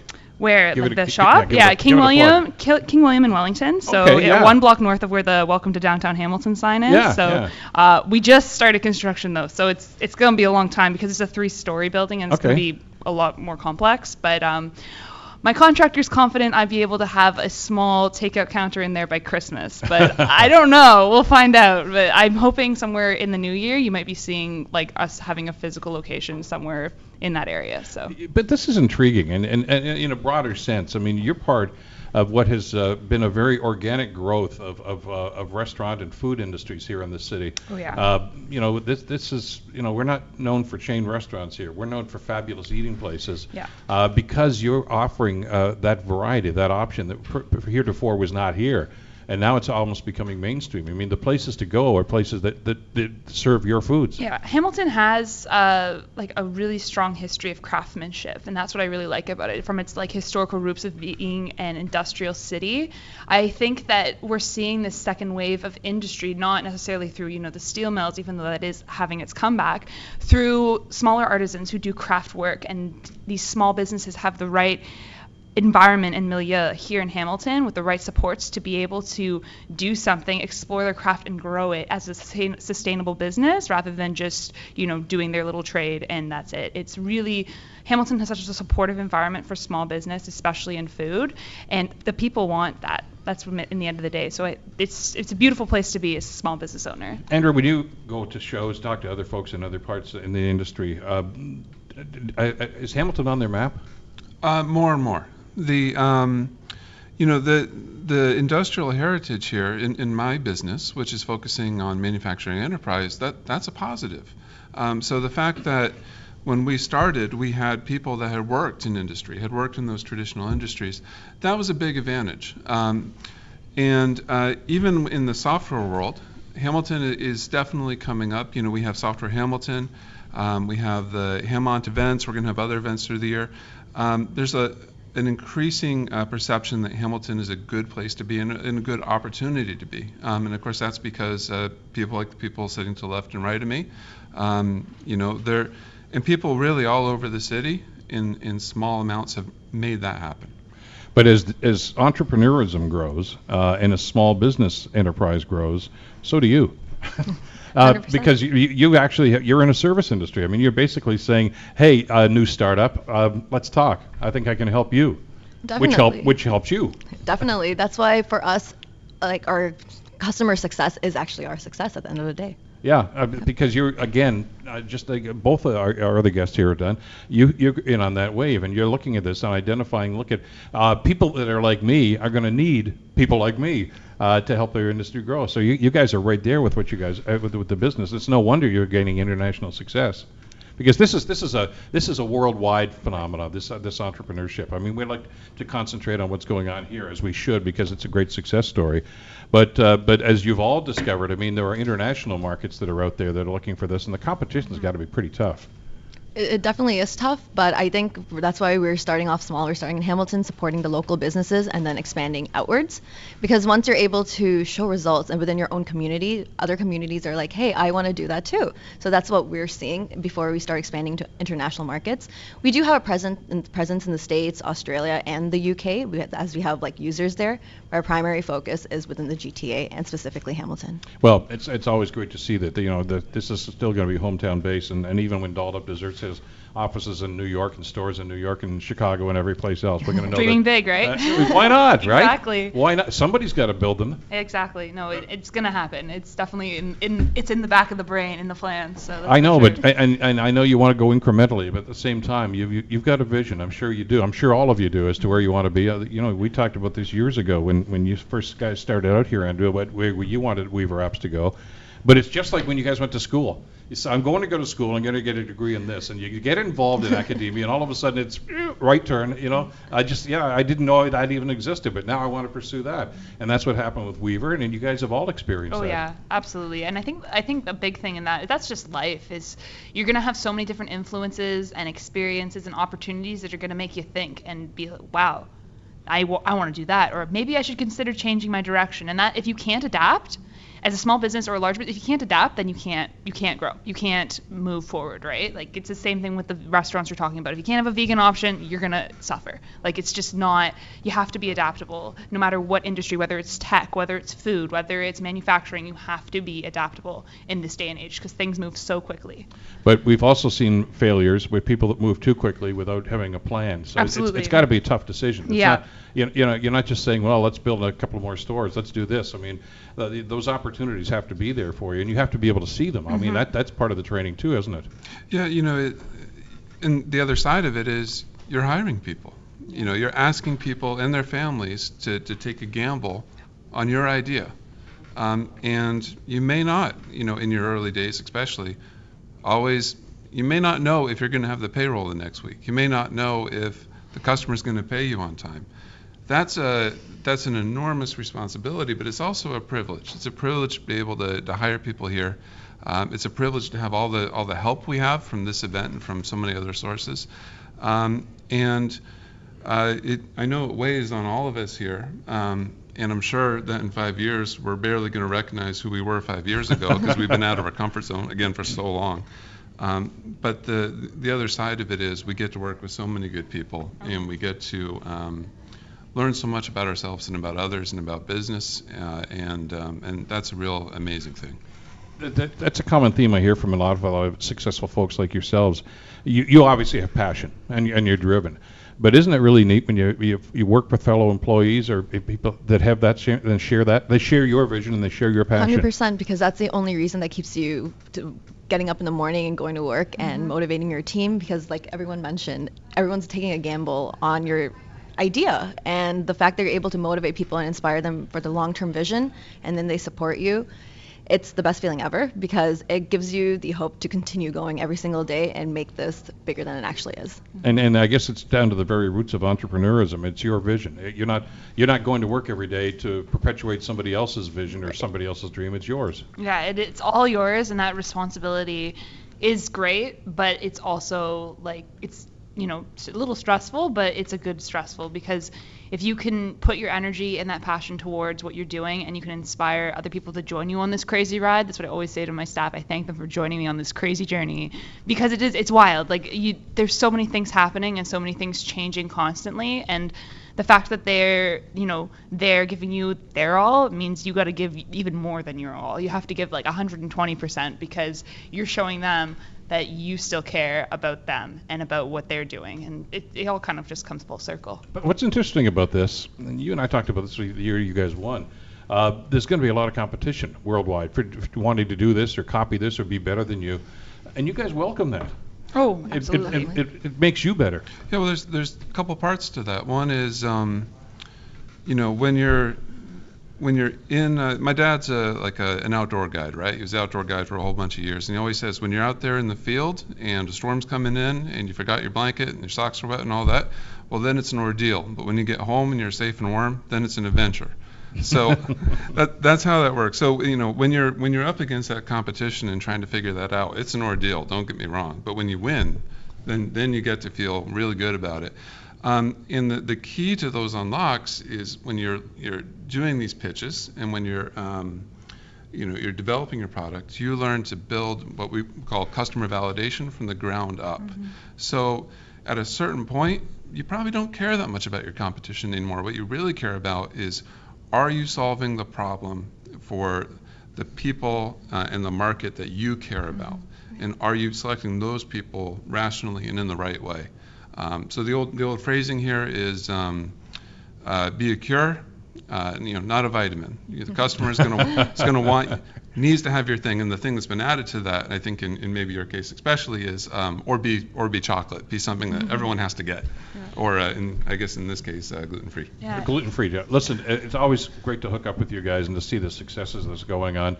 Uh, let us know about the store. Okay? Oh yeah, don't worry. I'll, I'll come back down to the station. Please do. We'll, Please we'll do. be in touch for sure. Continue. Good luck to all of you, and it's Thank great you. to know that things are going well. And in that very competitive environment in which you guys all are, you're thriving, and that's that's the good news story out of this. Thanks again for coming in today. Thank, Thank you. you. You're listening to the Bill Kelly Show podcast on nine hundred C H M L.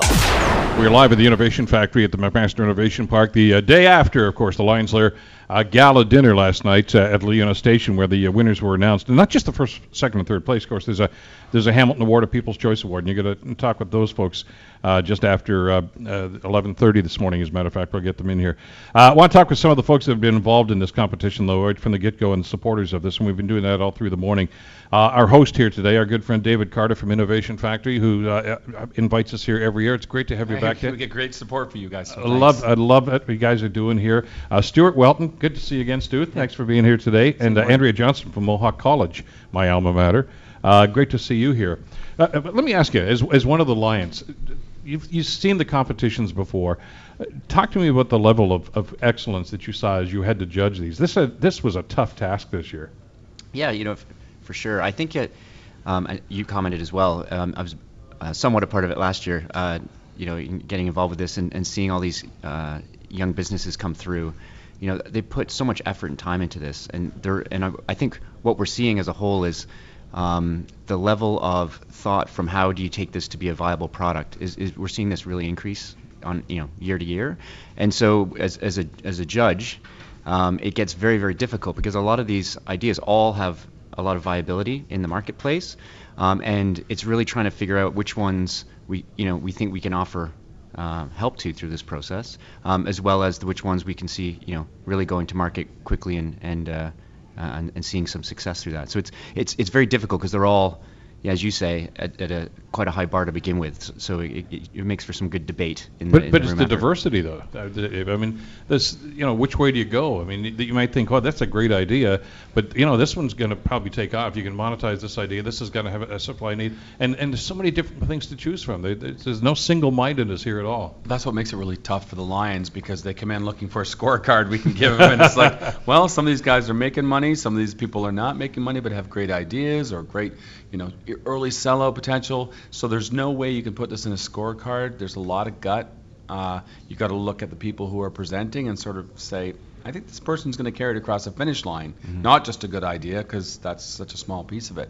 So we, we make it tough for them. And there's certainly someone always comes up afterwards just like, oh, I can't believe you picked these guys. It was clearly these guys that should have won it. And uh, that's what makes it fun. But but the competition, Dave, has evolved over the years too, because the first couple of years it was sort of like that. What's the best idea? Everybody seemed to be, you know, tr- trying to get to first base on this. Uh, they're on second rounding and heading to third already in some of these situations. They've they've already get started. In other words, you've you've upped the, the level of competition here. We had investors in the room last night that were looking to talk to people after the show. And that's that's what's great, right? So people that are afraid of missing this deal, that want to make sure that a business card gets handed off, because as they look for funding, uh, that these people are being considered. And that's mm-hmm. what's different, right? In the past, it was, good idea, keep at it, and come see me when you got something. And now it's, I don't want to miss out on this one. These guys, with a little guidance, and all these deals happen quick now. It used to be they were slow, but you can go from uh, a, a paid pilot to a big customer and jump right over a whole group of investors and go to a next round of investors. So, yeah, it's happening fast. Well, I remember that first dinner. Uh, the, the, I was the M C for the first one, and, and that's what we talked about. The sell was, hey, buy tickets because it's a great networking opportunity, and you can get some insight into into the new wave, the, these young entrepreneurs. Now it's, hey, you, you want to get in on this right now, you want to invest in this, you better be at the dinner. Absolutely. Or you're going to miss the opportunity. But you mentioned something that's really interesting, and it ties in with what you guys are doing at Mohawk, Andrea. Uh, they're better equipped. There's a different mindset now. Uh, it's, it's, it's, in other words, it's, it's driven to say we, we've got to be better. We've got to see what's out there, what the need is, and, and uh, the, the, the universities and the, and the colleges and the collaboration between Mohawk and McMaster is a big part of that. Absolutely, and it's part of an overall commitment, I think, across Canada for really the country to be global leaders in entrepreneurship. And I think you saw this through all of the winners. They could all go global. They are producing products and services and innovations that could be useful in China, just as useful as they are here in Canada. And, you know, there's been an investment and a focus in entrepreneurship at the college and university level, and we show students the potential. We teach them, like the amazing video showed last night, fail fast, get in the right man- mindset, try harder. And I mean, we're at record enrollment levels in our entrepreneurship program and our courses. It's it's just phenomenal.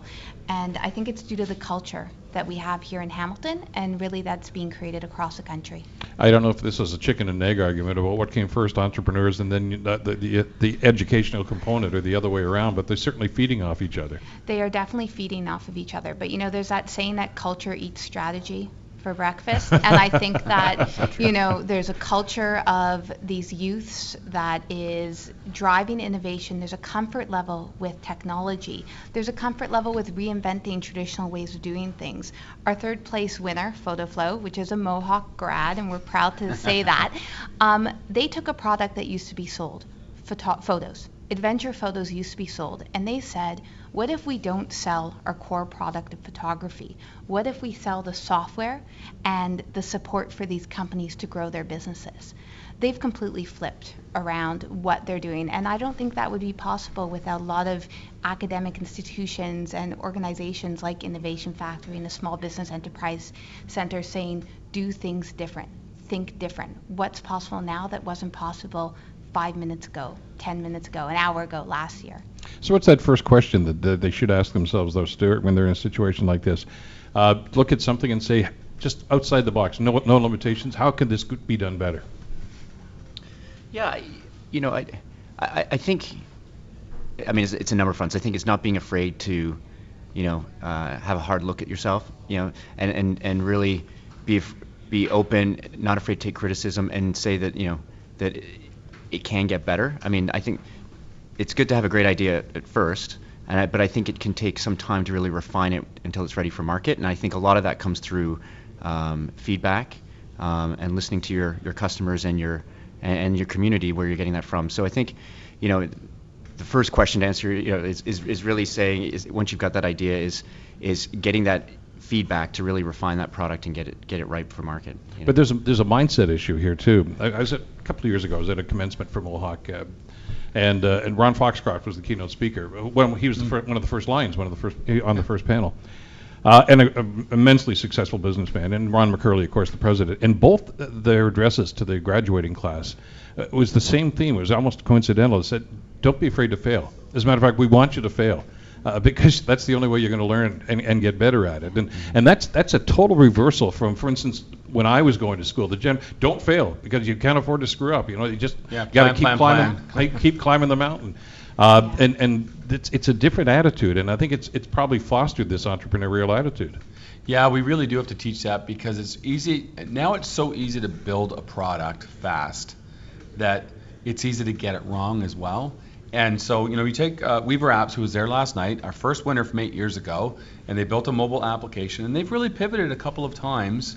And to be frank, kind of, you know, slow growth, not the growth you expect from a software company. And then, you know, about a year and a half ago, they started really focusing on manufacturing, which is easy to repeat. So same kind of ideas, just to how you targeted the customer differently.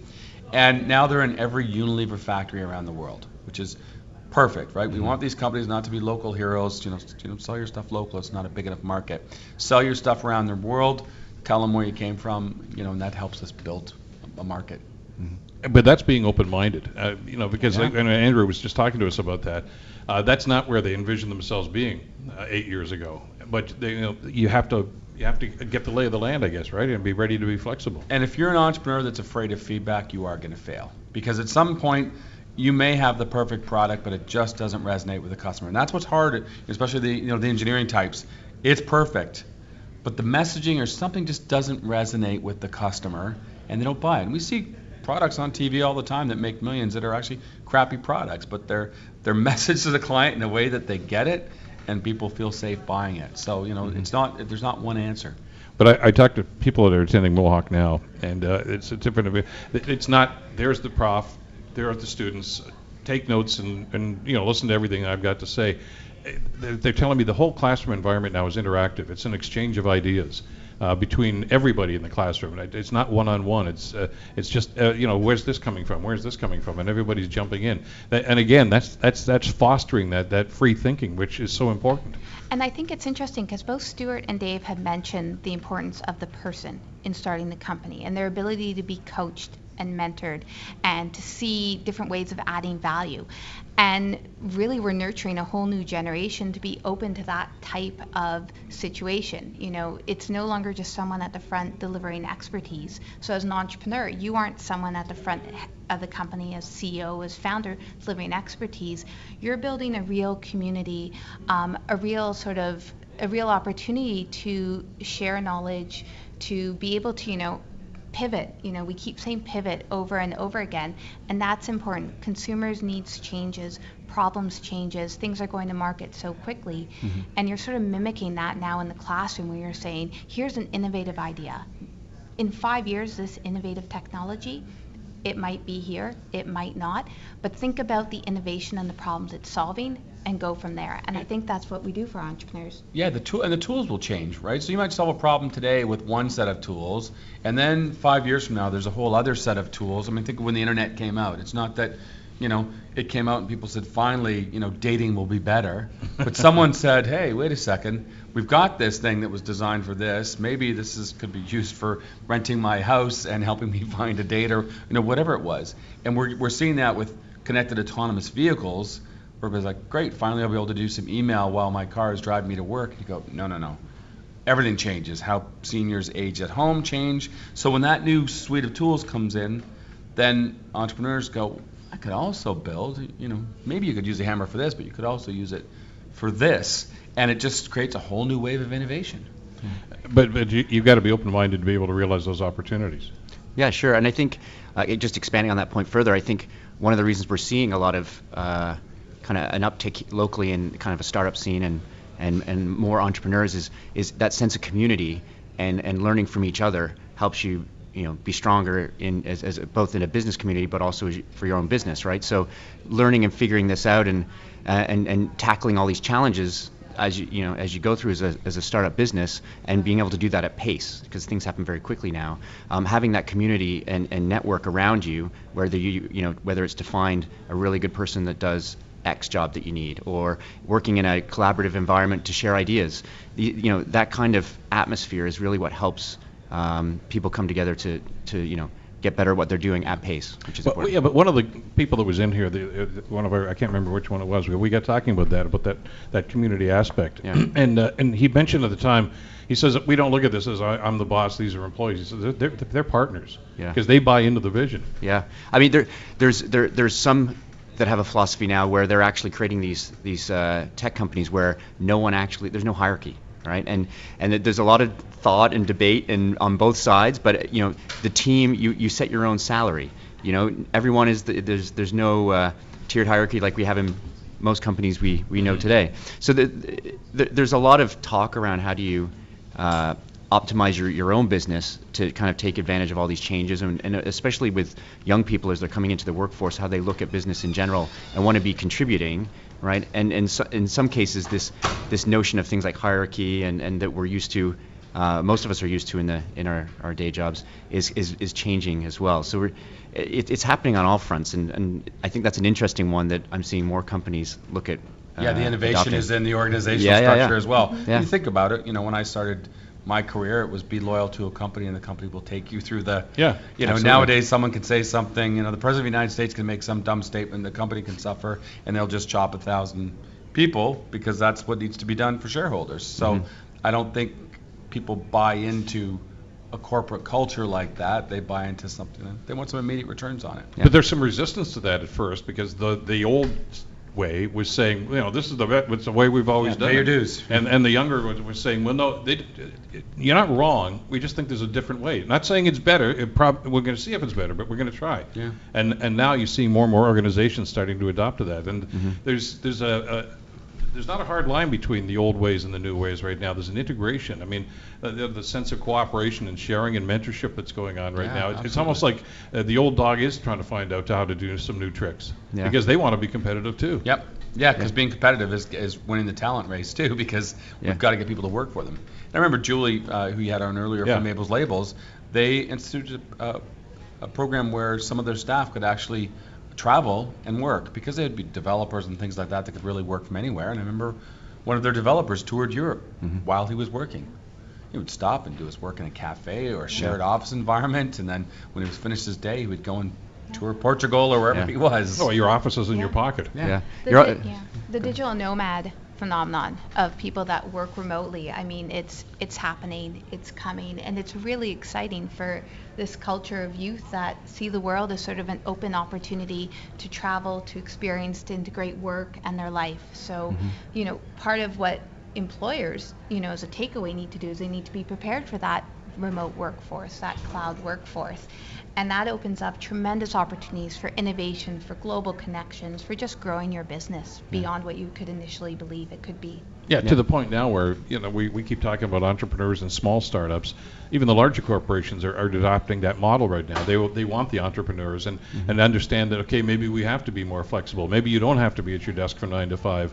Uh, you yeah. can contribute from wherever you are and do whatever you want as long as you're pr- productive. Yeah, I think that's why you're seeing a Um, a, a lot of investment now also into uh, H R departments where mm-hmm. you know they're hiring you know head you know V P of, of people and, and these these titles that we're not necessarily used to in a more traditional sense, because they're recognizing that that investing in your H R team or department, where they're creating not just policy for hiring and, and firing and you know holidays and sick leave and so on, but actually creating the culture um, and and being responsible for how do you create a great culture within that organization that that both attracts the best talent and and keeps them is is a is a really important investment for for helping you uh, through your next phase of, of growth uh, as a business. It's fascinating stuff to see, and uh, we're going to see the the fruits of all this uh, collaboration in just a couple of minutes when we introduce you to the winners. Thanks a lot, guys, for all the great work and another great year of competition, Dave. Thanks again, Bill. Appreciate the support. You're listening to the Bill Kelly Show podcast on nine hundred C H M L. The uh, most fun part of the show every year we do the Lion's Lair competition, of course, is talking to the winners, uh, which is why we try to save it for the last segment uh, because there are so many of them and so many wonderful folks. And I mentioned when we were uh, talking with them as finalists, of course, uh, over the last number of weeks on the program, that uh, I was just blown away by the, the variety of, of, of innovation that we're going here to and the level of excellence that has already been attained with some of these companies. Uh, so we're pleased to welcome them, and I'll introduce them to you in just a couple of seconds. I just want you guys to all know that uh, I predicted you all to win, okay? And I I knew this was going to happen. Uh, uh, the Hamilton Award, of course, uh, for Fleeky. Anita Grant, good to see you again. Uh, oh, yeah, we just, you know what, grab the mics and just pass them back and forth here because we've got a lot of folks here. And I just kind of pass them around here. I feel like we're doing a Jerry Springer episode. You know, just, just control yourselves, though. Don't get rowdy, okay? Good to see you again. Yes, nice to see you also, Bill. Congratulations. Thank you. Were you thrilled? I was ex- very excited. Yeah? And based on our last conversation, it talked about how great Hamilton is, so it was perfect fit for me, so I'm really happy. What a crowd last night yes. out here. It was craziness. Uh, People's Choice Award, uh, Cole Kirshner with Age Rate. Um, and again, uh, interesting ideas, outside the box thinking, and and uh, it's got to be gratifying to see that, that people just thought, yeah, this is this is a really neat idea. Yeah, for sure. It was a great event last night, and we're happy to receive the People's Choice Award. It's a good vote of confidence, especially since it's a direct-to-consumer product. Well, and we'll we'll get into that in a couple of seconds because you guys all share that that vision, I think. Uh, now, third place finisher was uh, Fotaflo, uh, and uh, you guys. I came up with an idea, and, and again, I, I know I, I, I kind of reacted the same way when all of you guys came in. I thought, well, how come nobody's thought of this before? It seemed like such a natural idea. But you, you took an idea that we have been using for generations and, and basically monetized it and commercialized it and made it a lot easier for everybody. Yeah, just give give your customers what they want. They just want photos of themselves doing cool stuff, you know, and, and you give that to them, and then they'll market for you, word of mouth. And And, uh, you know, using software, we could make that a lot easier for businesses that had to kind of figure out their own thing before. And, and again, it's it's instead of having, you know, the, the boxes of photographs and all this sort of stuff, I mean, you guys just, you provide such a fabulous service. Uh, and it, it, there's a dual purpose to it. I mean, individuals are, are going to be wanting to do something like this. But this is this is great for business, too. I mean, if I'm running an operation, a zip line company, I, I want you guys. I yeah, want you guys yeah, there. Yeah, it's great for everybody. It's, what we like about it is that Um, we're not ex- extracting value along the way. We're really just we're giving people great photos, usually for free. Businesses get the marketing benefit. It's all authentic. We're not tricking anybody. It's just you do something cool, you get cool photos, you share those photos. It's all it's all above board and, and super happy, positive stuff. It's not stuff. Like the guy that takes the weird photo when you get off the roller coaster and tries to sell it to you. This is this is something altogether yeah. different. Second place finisher, Altus Analytics. Uh, Benjamin, uh, uh, again, now you, this is not your first idea because I know you were in the competition a few years ago. And did quite well. Uh, you've you've taken it to the next level, though. You took an idea that was to do with physical fitness and with with training, et cetera. But now you've just decided, wait a second, there's a business use for this.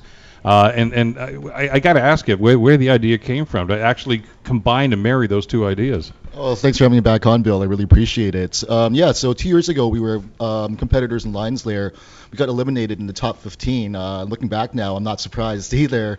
I'm surprised Dave didn't punch me in the face when I came in here with my poor business idea. But entrepreneurs are trained to fail. You, you know you're going to fail. Of course, ex- exactly. And and it's, it's just a matter of, you know, you know you're going to fail, so you have to pick yourself back up and dust yourself off. You know, to quote the great uh, Cameron Haynes, you just got to keep hammering.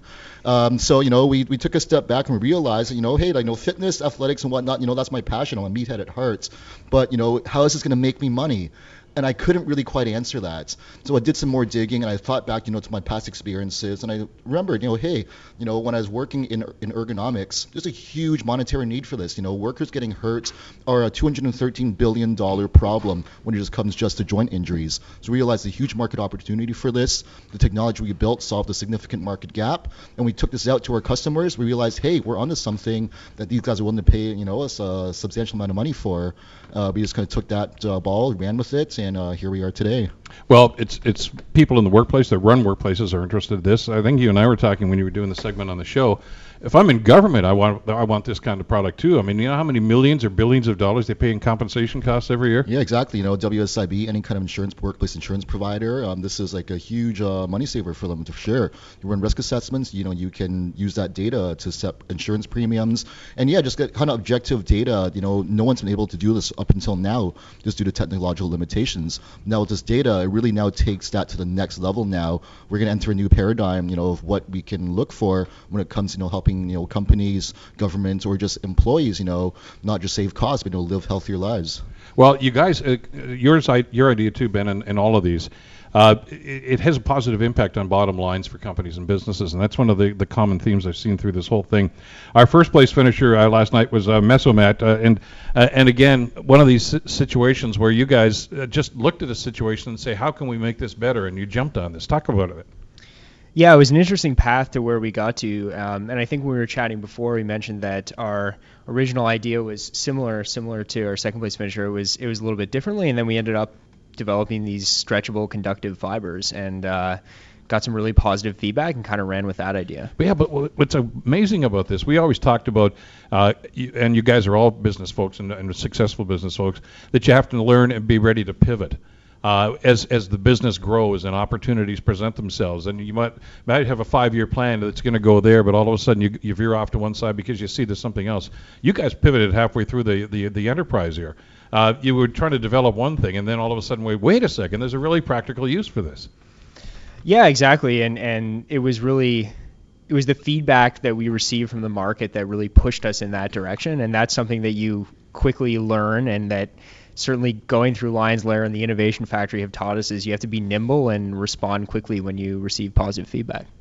And one thing to add is that in the short term you have to be laser focused, but in the long term you have to be nimble, and that's like you're always playing that game of how to be laser focused short term and how to focus on the long term and be able to pivot, exactly how you said. Yeah, but it's it's amazing how you guys have all done that and, and taken an idea and, and basically modified it as you went along, and and you know you need to be laser focused, but you can't be myopic either, can you?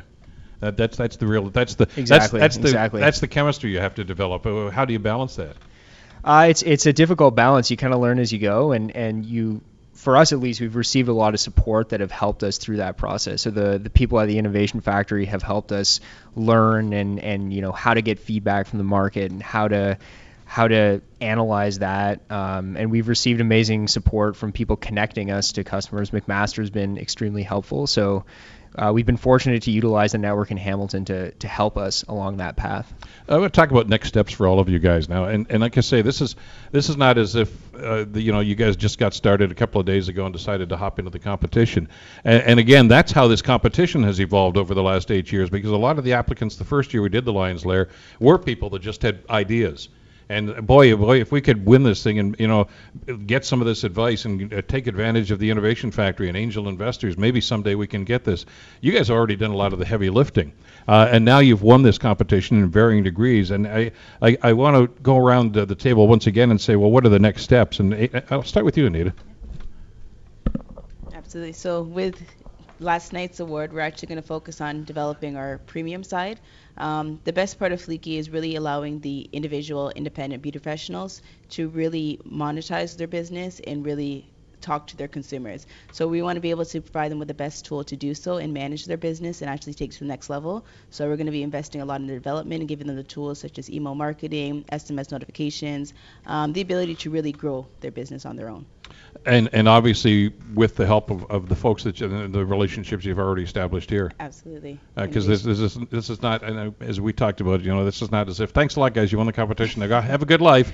Uh, these guys are always here. Yeah, from the beginning, I, I started with Innovation Factory in two thousand fourteen with another business, and um, it's been consistent. They're always there supporting me, networking, different workshops, so many great things. And I feel like ha- Hamilton is the place where I where I want to be, and I feel the most connected and accepted. The support system is phenomenal. Well, I was just talking with Andrew uh, Holden, of course, from Weever Apps, and they were the first winners eight years ago, and uh, and they're doing incredibly well now, obviously, with their businesses. But Alex Ross from Gowlings was here earlier this morning as well, and Alex said, you know, I was uh, on site. He said we started working together. He says eight years later we're still working together as advisors and, and giving them ideas. So this is a relationship that's that's never ending forever. For you guys. Absolutely. All right, what's going to happen with Cole? What are you going to be doing with with Age Rate? Yep, so with Age Rate, we're still in the midst of validating the test and the clinical trial, and we hope the results will be ready for January, which is when we'll launch the product. So um, the winnings from last night's Lion's Lair are definitely going to help us with branding and creating a really detailed uh, report that's going to um, showcase your age rate and different ways you can lower your age rate. So it's definitely going to help out a lot. Uh, and again, all, all kinds of potential here, but at, at the same time, you've got these, this expertise uh, to, to go on here. Talk to us a little bit about how, how that has helped and to, to ease some of this, because uh, you know we've we've talked about this, but I don't want to create the impression that you guys just have to sit back and these guys do all the the hard work and you know you reap the benefits of this. Uh, I'm sure there've been some sleepless nights for all of you guys as you were developing product. Oh, yeah, yeah, it's a, it's a tough journey for sure. And the support from the Innovation Factory, the Forge, and local Hamilton partners, um, having our lab based here in Hamilton is a lot of help, working with a lot of the researchers and doctors there. Um, so the business aspect from the Innovation Factory and then also having the technical expertise from Hamilton Health Science has been a great help. There's so many opportunities in the healthcare field for, for what you're suggesting here. And and with the accent now on, on health and wellness and, and obviously the diet and factors are, are like this, but this plays right into that. This is a this is a growth industry that you're jumping into. Oh, for sure, and it's just growing. There's so many different ways to keep track of health data. People get their heart rate checked, their blood pressure. People wear Fitbits to track the amount of steps they're taking, but there currently lacks a way to truly gauge how rapidly you're aging, and that's the gap we're looking to fill here. Give everyone access to this tool where they can see, okay, based on my diet, my lifestyle, how rapidly am I aging? How is this affecting my lifespan? Well, anybody that's had a physical in the last little while can understand that when their doctor looks at the results and said, you know, uh, but this is a way to actually program, or first of all, to, to monitor what's going on and, and offer alternatives. Yeah, absolutely. Yeah. So based on your age rate report, we're going to recommend ways where you can lower your biological age so you can extend your life. And that's what we're really aiming to do is just to help people understand how rapidly their bodies are truly aging and how the daily choices they're making are affecting that. So just to inspire people to adopt healthy life choices. We uh, spend a lot of time uh, in cottage countries in the summertime and, and in resort areas. Uh, our family spends a lot of time up in Collingwood, Blue Mountain. Uh, we, by the way, you should call them uh, uh, because we, with with Fotaflo uh, and the tourism industry uh, and, and what's happening here with attractions, uh, this is a natural. I mean, everybody's going to uh, they sh- they should be looking at this because this is this is going to grow their business exponentially. Yeah, and, and what we see globally, it's not it's not a local trend; it's a global trend sure. where people are spending a lot more money on experiences rather than things. Um, you know, especially in the sort of developed area, we we all have enough stuff. People want to have great experiences, and, and globally we see that trend where um, you know people under forty are spending more than any other generation on those experiences. When people go on vacation, they're spending money on experiences. People want to do new things and challenge themselves and have exciting experiences, and, and, and that trend is not a that's not a drop in the bucket. That's a huge macro global trend, and and uh, we're super excited to, to see where that goes. Yeah, they don't want to rock climb on a wall inside a building. They want to rock climb on a rock. Yeah, well, or even inside a building, you yeah. know, but they're not looking to go buy, you know, another another electronic gadget. Everybody's got enough. Like, they want to go out to experience something new and, and have something that, that they can share with their friends. So what's what's the next step for you guys? Well, we just we kind of just came through um, sort of rebooting the business. Um, I think as we talked about before, it's now a software as a service solution.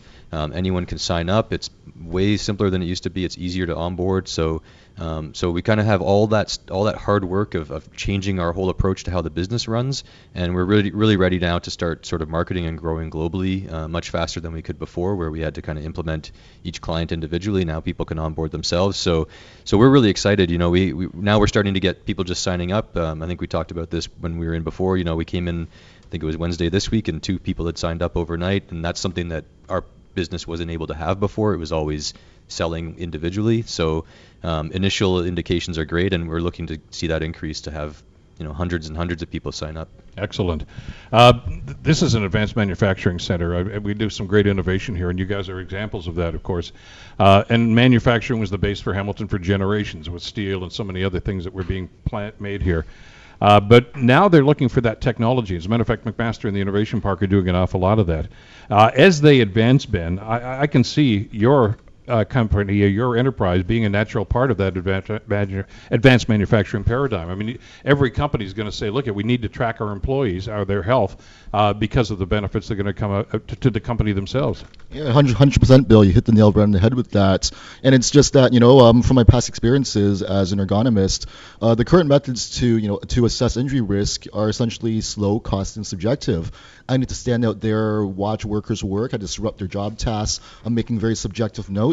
End of the day, I still got to make calculations on this kind of stuff, but you know, it comes back to the idea of garbage in, garbage out. If I don't have a good way to track this kind of data, how do I know my results are reliable, and therefore, how can I tell I'm actually providing benefit to the worker in terms of injury prevention? So this tool fits in perfectly there, because I can now provide an easy-to-use and objective solution to measure this kind of stuff. And what's really interesting here is that, from my personal experiences, the world of I guess ergonomics and workplace injury prevention has very deep roots in the research world, which is actually uh, my initial bread and butter. And, you know, I'll say that a lot of ergonomic research is inherently flawed because of the way data was collected, the kind of data we have. You know, you'd, you'd send workers to come to a research lab, you put all these crazy markers on them. Once you're fully instrumented, instrumented up, you tell them, all right, act normally. Well, it's kind of hard to do that when you got a bunch of, you know, little reflective markers all over you. So by being able to track this kind of data while you're actually in the field, it really now blows up that opportunity to explore what's going on in terms of how can I truly prevent injuries, or how can I truly identify injury risk by just having more objective and more accurate data? Yeah, well, I mentioned again, obviously industry is going to be interested. I would think the insurance industry, I think, is probably uh, going to have a keen eye toward this as well, because everybody's looking at mitigating costs. And, and this is not doing it by slashing, uh, you know, payouts or anything like that. It's making people healthier so they don't get hurt in the first place. Yeah, hit the nail on the head right again. Uh, insurance, uh, you know, would be would be all over this for sure. Because at the end of the day, if, you know, for insurance, um, of course, you know, there's that financial impact of reducing bottoms of reducing bottom lines, I'm sure, you know, any kind of company organization is always interested in. End of the day as well, you know, uh, workers aren't just workers, you know, they're much more than just their job. You know, to quote the movie Fight Club, you're more than your khakis, something along the lines of that. But, um, you know, when, when they go home, you know, they want to play with their kids. They want to go, you know, play some, you know, shinny with their buddies. They want to hang out with their families. And when you hurt your back or your knee or something like that, you don't have that ability anymore. And it really hurts, you know, just psychologically alone. The inability to do that, you know, really, really hurts. So, you know, end of the day, beyond just, you know, as a money-saving tool, this we're trying to, you know, improve people's lives, make them happier and healthier, improve that overall quality of life for the individual. Usually, uh, the, the following year, we have the first place finisher on and kind of a follow follow-up. So when we talk to you guys next year, Paul, and say, okay, what's going on? I, of course, you're going to be multinational, international, and, and things are going to go well. But what's what's the short-term plan now that you've won? Uh, short-term plan, we've got uh, a lot going on right now. So uh, we're trying to put pen to paper on some of our first pilot contracts. Uh, and Lion's Lair is going to really help us. The, the prizes are going to help us protect our intellectual property further, so we're really looking forward to doing that. So you're going to want to talk to Gowlings. Exactly, exactly. Yeah, we're very much looking forward to that. And uh, but, this, but to that point, and to about expansion, and, and we talked about this with Alex when he was with us at the early part of the show. Uh, this is uh, what a great asset and a great partner to have. I mean, these guys are an international firm. Uh, so wherever you want to expand, they say, yeah, we got a guy there. Or if they don't, they say, but I know a guy who's there. So yeah, they, they open doors for you. Exactly, exactly. Yeah, the the generation, the lead generation we can get from people of that caliber is is extremely helpful, and we wouldn't have access otherwise. So so it's great. Now, talk about marketing and then talk about the product itself. Do you see, uh, and again, you guys have already pivoted once um, when, when it comes to this, and one idea kind of morphed into another, and all of a sudden it was that eureka moment. Uh, do, how, talk about product line and what you see happening in, in the future. So right now we're really focused on on developing our stretchable conductive fibers. So again, you can imagine something like a headphone cord, uh, but much smaller. So it's closer in diameter to human hair, and you can stretch it, and the electricity flows through the fiber, the wire, as it's being stretched. So right now we are trying to bring that to market, and we're talking to companies mostly in the wearable space. So people who are putting sensors into garments. The problem is now when you want to put a sensor in, it's obtrusive. Uh, it interferes with, with how you're wearing the garment, and we want to make that exactly. It's uncomfortable. It's not ergonomic. We want to make that seamless. Uh, but you're still working on both streams. I mean, you, you, your original idea plus this variation that's that's obviously going to, I think, be a huge you know success for you guys. But I mean, you haven't you haven't abandoned anything. You're keeping your mind open about everything at this stage. Yeah, I mean, sorry, just working with Gowling, you know, the I P library. The next steps are not just continuing on with these fibers. You know, we have ideas for biodegradable fibers that could be used in healthcare applications. Uh, we have ideas for photovoltaic fibers. We're, we're really excited about the next steps of where we're going to go. And this is just the platform technology to get us to the next steps. Congratulations to all of you. Uh, it's It's been an incredible experience for me to, to meet you guys and to hear about these fabulous ideas and to see the success that you've already achieved. And I wish uh, you guys nothing but the best in the future. Thanks so much for being here. Thanks a lot, Bill. Thank you. And thanks to you all here next year, I'm sure, as as few past winners. The Bill Kelly Show, weekdays from nine to noon on nine hundred C H M L.